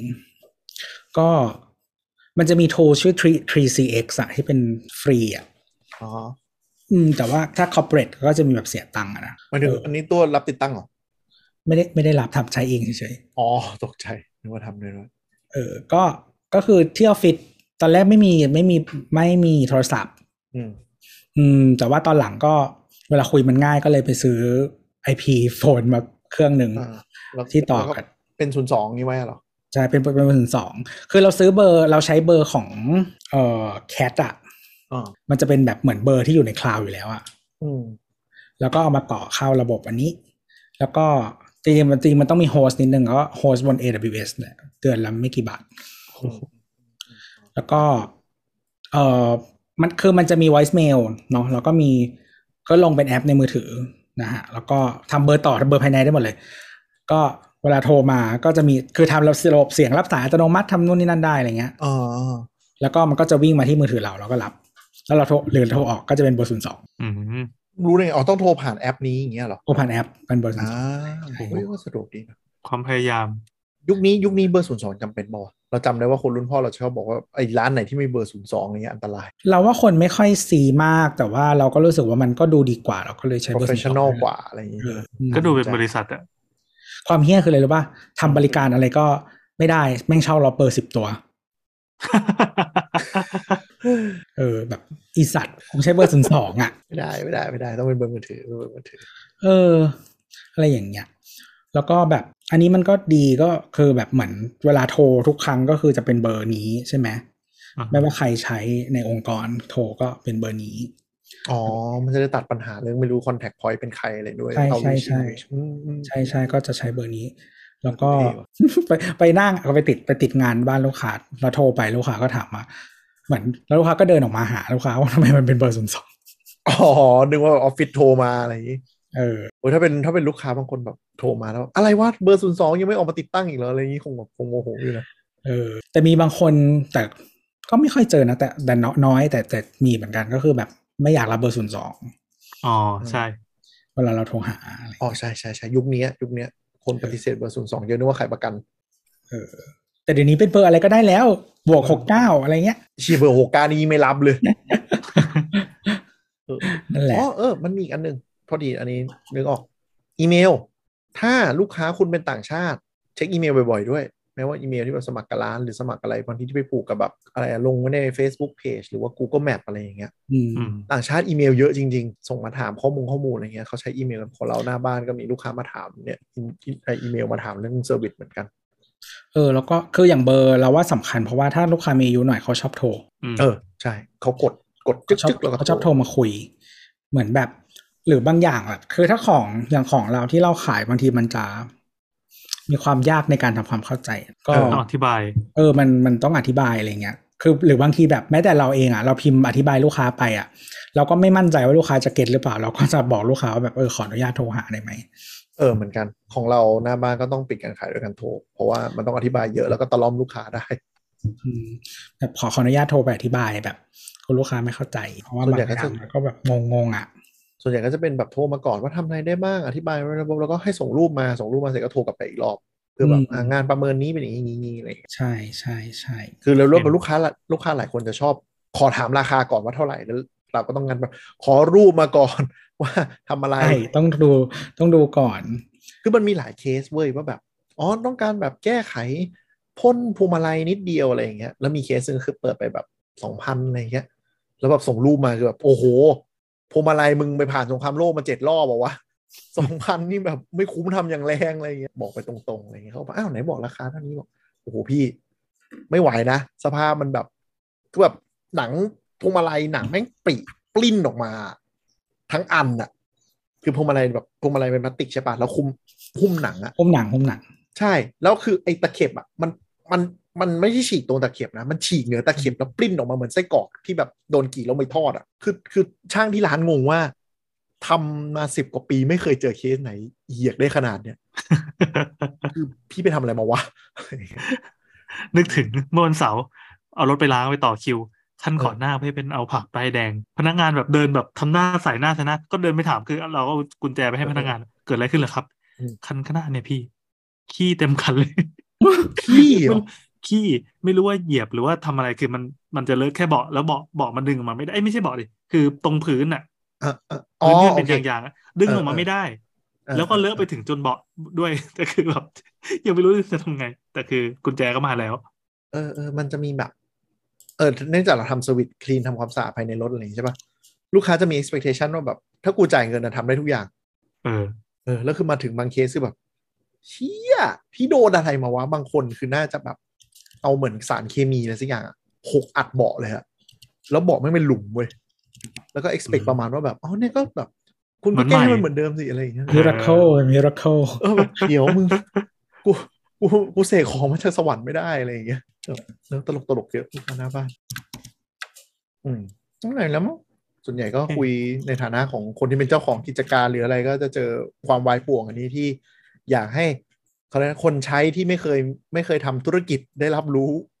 ปัญหา และความน่าทำคาญหลายอย่างบ้างอะไรอย่างนี้มา จะได้ ล่สู่ เข้าใจกัน ฟังใช่ใช่ใช่จริง ๆ เออนะจริง ๆ แต่สำหรับเราก็คิดว่าถ้ามันไม่ตอบจริง ๆ หรืออะไรจริงๆก็โทรเลยก็ได้ ไม่ได้ยิง มันไม่มา มันไม่โชว์โทรมาเถอะ ก็เป็นข้ออ้างได้นะครับ เวลาเพจไม่ตอบอะข้อความไม่เด้งพี่ อืมแต่กูเห็นมึงขึ้นรีดนะ ไม่อ๋อ เสียเลย แต่ว่าถ้าถ้าใครใช้พวก เออเขาเรียกว่าอะไร ไอ้พวกที่แอปรวมแชทอะถ้าต่อ เออ ไลน์ไว้อะ อืม มันจะรีดเลยนะ อ่า ใช่ใช่ใช่มันมันมันดึง มั ข้ น อ ดึ มู ง ลไป เออใช่ต้องต้องเรียกว่า read บางทีคือไม่ได้อ่าน ยังไม่ได้อ่าน โดยเฉพาะบางอันที่เป็นแบบ ใช้บอทตอบอ่ะ คือบอทบางคนมันไม่ได้เป็นบอทของไลน์มันเป็นบอทของโปรแกรมข้างนอกที่ อ่า ปลักอินเข้ามาอะไรเงี้ย ซึ่งหลักการ เออ ทำงานก็คือดูดข้อความไป ใช่ใช่คือถ้าคุณถ้าคุณไม่ได้ต่อ API ออกอะอืมมันจะขึ้นรีตามจริง แต่ว่าเมื่อไหร่ที่คุณต่อ API ออกอะมันจะขึ้นรีทันที อืม เออ เออ เสียมาหลายคนละ ซึ่งหวยที่ใคร ห่วยห่วยที่ไอแพลตฟอร์มที่เฟซข้อมูลไป เพราะว่ามันไม่ได้มี API คุณดึงไปเอง แบบโอ้ยตาย ปกป้องทำไมอะ ไม่ว่าแต่จริงๆ คือคือพาร์เนอร์ชิพของของแพลตฟอร์มพวกเนี้ย พอที่จะทำคิดว่ามีเซอร์วิสอะไรมามาทำให้มันแบบดีขึ้นหรืออะไรเงี้ย มันก็ อืม ไม่ค่อยให้ความร่วมมือดีพอเท่ากับฝั่งยูเซอร์นึกออกปะมันก็จะเหมือนกับแบบถ้ามึงอยากอยากมาใช้อยากมาง้อแพลตฟอร์มกูก็ ก็ก็ทำทำใจไปสิเป็นสิ่งที่มึงทำได้อะไรอย่างเงี้ยแล้วโดยเฉพาะที่ตัวด่ามาตลอดว่า API Facebook แม่งเฮี้ยมากแม่งห่วยสุดๆ จะดีกว่าไลน์นะ ลายลายนี่น่าจะจะเวิร์กอะแต่เทียบกับ Twitter หรือแบบมันอื่นมันดีกว่าเยอะไง เออทวิตเตอร์ API มันค่อนข้างดี อืม เลยแหละ ดีมากๆแหละ เออ แต่ว่า อืม อาจจะดีเกินไป ทำได้ทุกอย่าง ดีจนเจ๊งอ่ะ เออ แต่มันก็มีคนแฮกนะ อย่างเช่นตอนนี้ที่มันมี Instagram ตอนนี้ที่มีดราม่ากันอยู่ว่าแบบ Instagram ใครเล่นสตอรี่มันจะสามารถแบบให้เม้นต์มาถามได้อะไรอย่างนี้ใช่ปะแต่มันจะเปิดหน้าใช่ไหม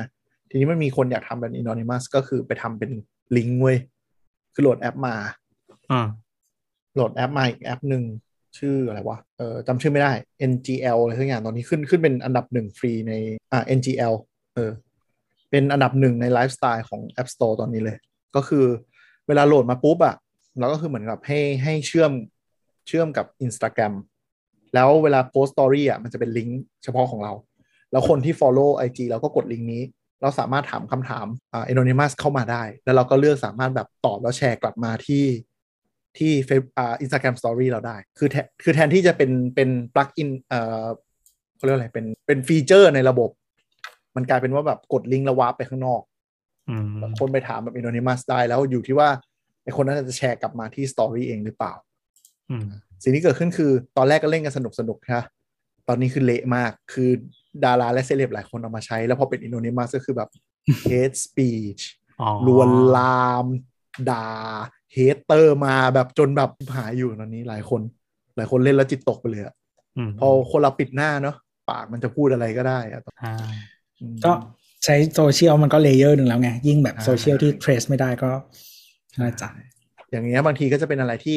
แพลตฟอร์มไม่ได้มี API ให้ทำแต่รู้วิธีแฮ็กในการเอาออกแล้วก็จะเป็นไปได้ว่าบางโปรแกรมที่เราแบบแบบมาใช้อย่างเงี้ย อยู่ๆวันหนึ่งก็คือรวนขึ้นมาก็เพราะว่าไอ้เจ้าของแพลตฟอร์มเห็นว่าแบบเฮ้ย เป็นการดึงข้อมูลมาใช้อย่างไม่ถูกต้องโว้ย แล้วก็จะแก้ต้นหา ซึ่งก็หลายอันที่มันปลักอินกับ มันจะมีช่วงหนึ่งที่มันปลักอินกับพวกดูสต็อกอินเวนทอรี่ Facebook กับไอ้แม่ลาซาด้ากับช้อปปี้อะที่ช่วงแรกๆที่มันแบบไม่ได้มีปลักอิน API ชัดเจนอะ แล้วมันดึงไปมั่วจนแบบมันมั่วจนหลายร้านของขาดอะไรเงี้ย แต่ตอนนี้คือเขาก็เปิด API ครับ ก็มีทูอีกเยอะนะ ที่แบบเป็น CRM เป็นอะไรอย่างเงี้ยก็ถ้าใครผู้ฟังคนไหนใช้เปิดลงเปิดร้านอยู่ก็ตอนนี้น่าจะได้ข้อมูลและเขาเรียกอะไรนะมาแชร์ความรู้สึกไปด้วยกัน ผู้ร่วมชะตากรรมอะ ร่วมชะตากรรมทั้งหลาย ส่วนท่านผู้ฟังคนไหนที่ไม่ได้มีรายก็นั่นแหละครับเข้าใจกันบ้าง อยากให้เข้าใจความทรมาน คือคุณคิดว่า จริ ยู งๆ ไอ โอ้มันมันมีมีเยอะมีหลายราคามากเลยก็ต้องดูแบบ ไหนที่ที่เหมาะกับสเกลของเรา คือจริง ๆ เราอยากใช้หลายอย่างมากแต่ก็แบบไม่มีเงินก็แบบเอาแมนนวลไปก่อน ถ้าท่านอยากเข้าใจสิ่งที่เราโวยวายก็ลองไปเปิดเพจเล่น ๆ สักอันก็ได้ครับ แล้วก็เข้า Meta Business Suite ไป ก็จะได้รู้ว่านรกมีจริงเพอไปทำเพจคำๆเนี่ย เนี่ย TCS มันส่ง SMS ออกได้ด้วยว่ะ ขายของเลยขายของ อ่ะก็สำหรับตอนนี้นะครับ ก็จบกันไปถ้าใครมีอะไรอยากเปลี่ยนและเปลี่ยนความเห็นก็มาคุยกับเราได้นะครับ ครับผ ที่ ม Twitter at techjobtalk เนาะหรือว่าช่องทางสามโคกเรดิโอนะครับ นี่ก็ลากันไปก่อน สวัสดีครับ เย้ บ๊ายบาย